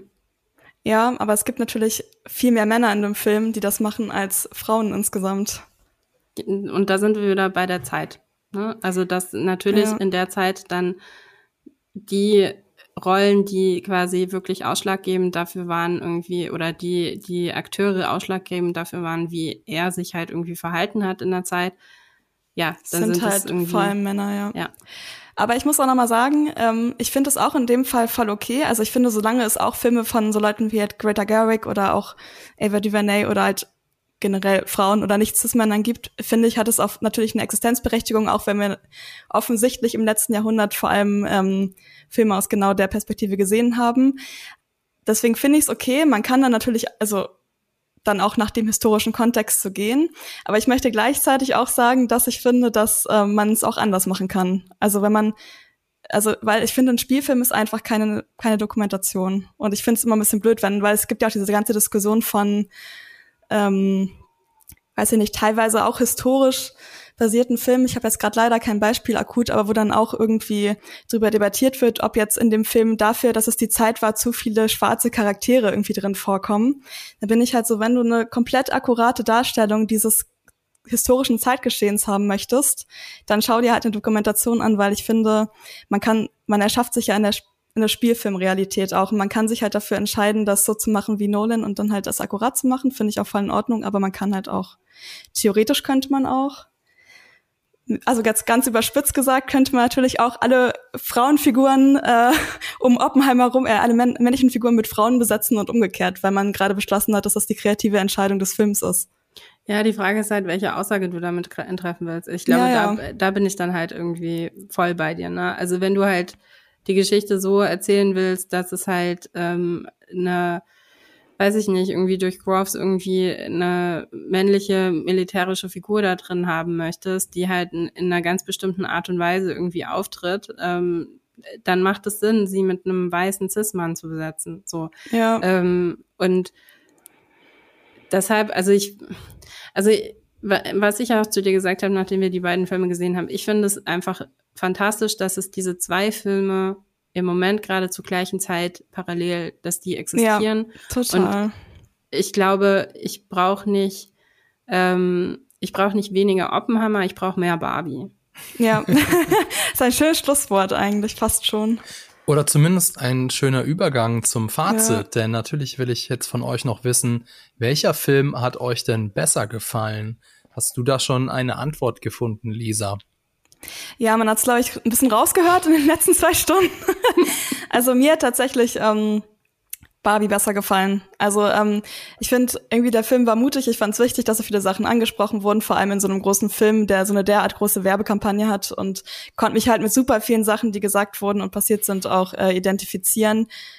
Es gab so eine richtig klare Vision. Ich fand das Setdesign geil. Ähm, habe ich irgendwie gebraucht in meinem Leben und mit Oppenheimer ist es so. Ich würde jetzt nicht sagen, dass es ähm, ein schlechter Film ist oder so. Ich habe einfach, also ich habe ihn jetzt halt einmal gesehen und es hat mich beim ersten Mal leider einfach nicht so komplett abgeholt irgendwie. Und das finde ich selber voll schade. Ich hatte auch so eine kleine Existenzkrise danach. Äh, eigentlich nicht, aber halt so. Ich war so ein bisschen enttäuscht, dass ich nicht gehypter war. Ich glaube tatsächlich, es wäre nochmal interessant, was ich dann sage, wenn ich den Film nochmal schaue, weil, ähm, wie gesagt, es waren einfach eben drei Stunden, viele Informationen, viel Dialog. Ähm, da, also ich, da, da würde ich auf jeden Fall wäre interessant für mich, das nochmal zu sehen. Ähm, ja, ich weiß nicht, sonst, ich mag ja auch andere Nolan-Filme und Interstellar zum Beispiel liebe ich ja. Ich liebe Interstellar. Dieser Film ist so toll. Aber ich bin so ein bisschen so, ja, ich, also irgendwie, also ich, ist wirklich so ein komisches Gefühl von, ich sehe diese ganzen Sachen auch, die zum Beispiel jetzt Laura gesagt hat und so, finde ich auch ähm, interessant und habe ich dann auch teilweise auch irgendwie so vor mir gesehen. Aber irgendwie ist es trotzdem, weiß ich nicht. Also auch so teilweise die Emotionen, über die ihr gesprochen habt, sind einfach nicht so hundertprozentig bei mir angekommen im Kino beim ersten Screening. Mhm. Ja. Und Laura, hast du schon einen Favoriten oder eine Favoritin auserkoren? Ich glaube, die Filme schneiden bei mir genau gleich ab. aus unterschiedlichen Gründen.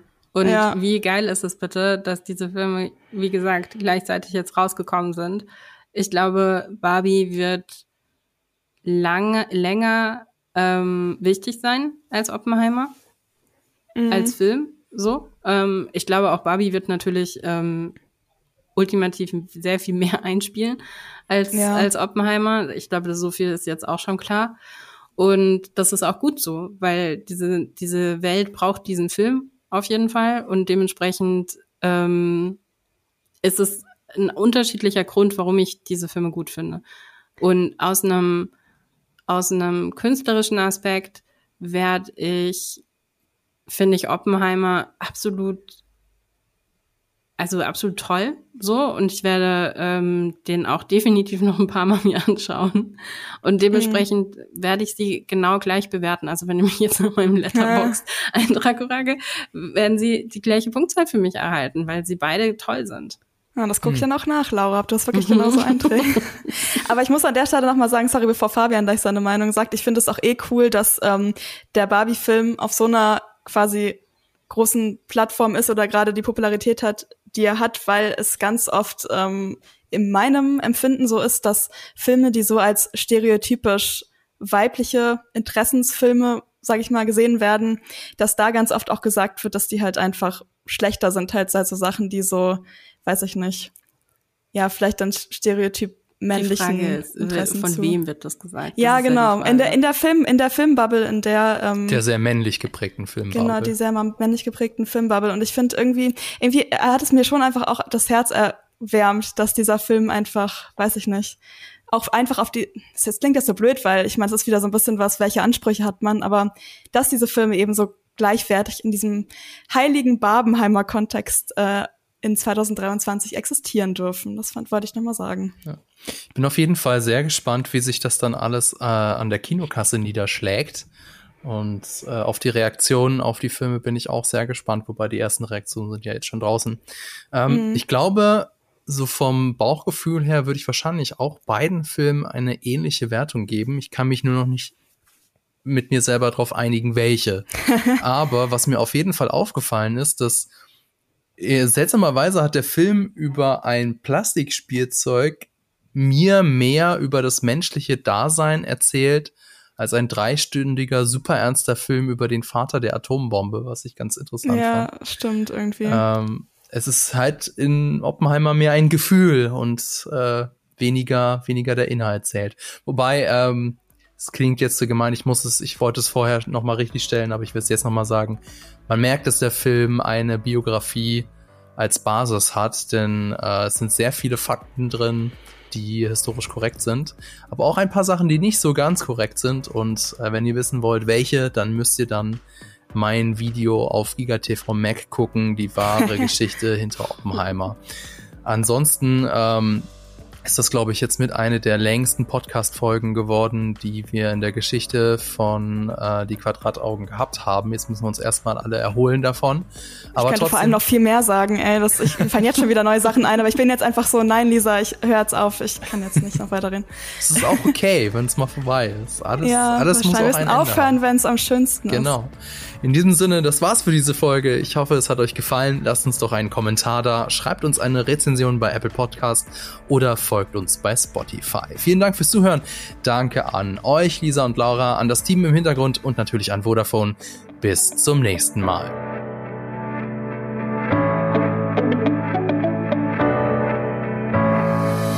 Diese Folge wurde dir präsentiert von Vodafone, seit 30 Jahren für dich da. Die Quadrataugen ist ein Podcast, der im Auftrag von Vodafone von Jellyfish Germany produziert wird. Die Moderatorinnen und Moderatoren sind Fabian Douglas und Lisa Oppermann. Regie Ron Harupa, Produktion Laura Samide. Und wenn ihr jetzt noch nicht genug habt, dann schaut auf unseren YouTube-Kanal GigaTV Mac vorbei oder auf unsere Webseite. Die Links dazu findet ihr in den Show Notes.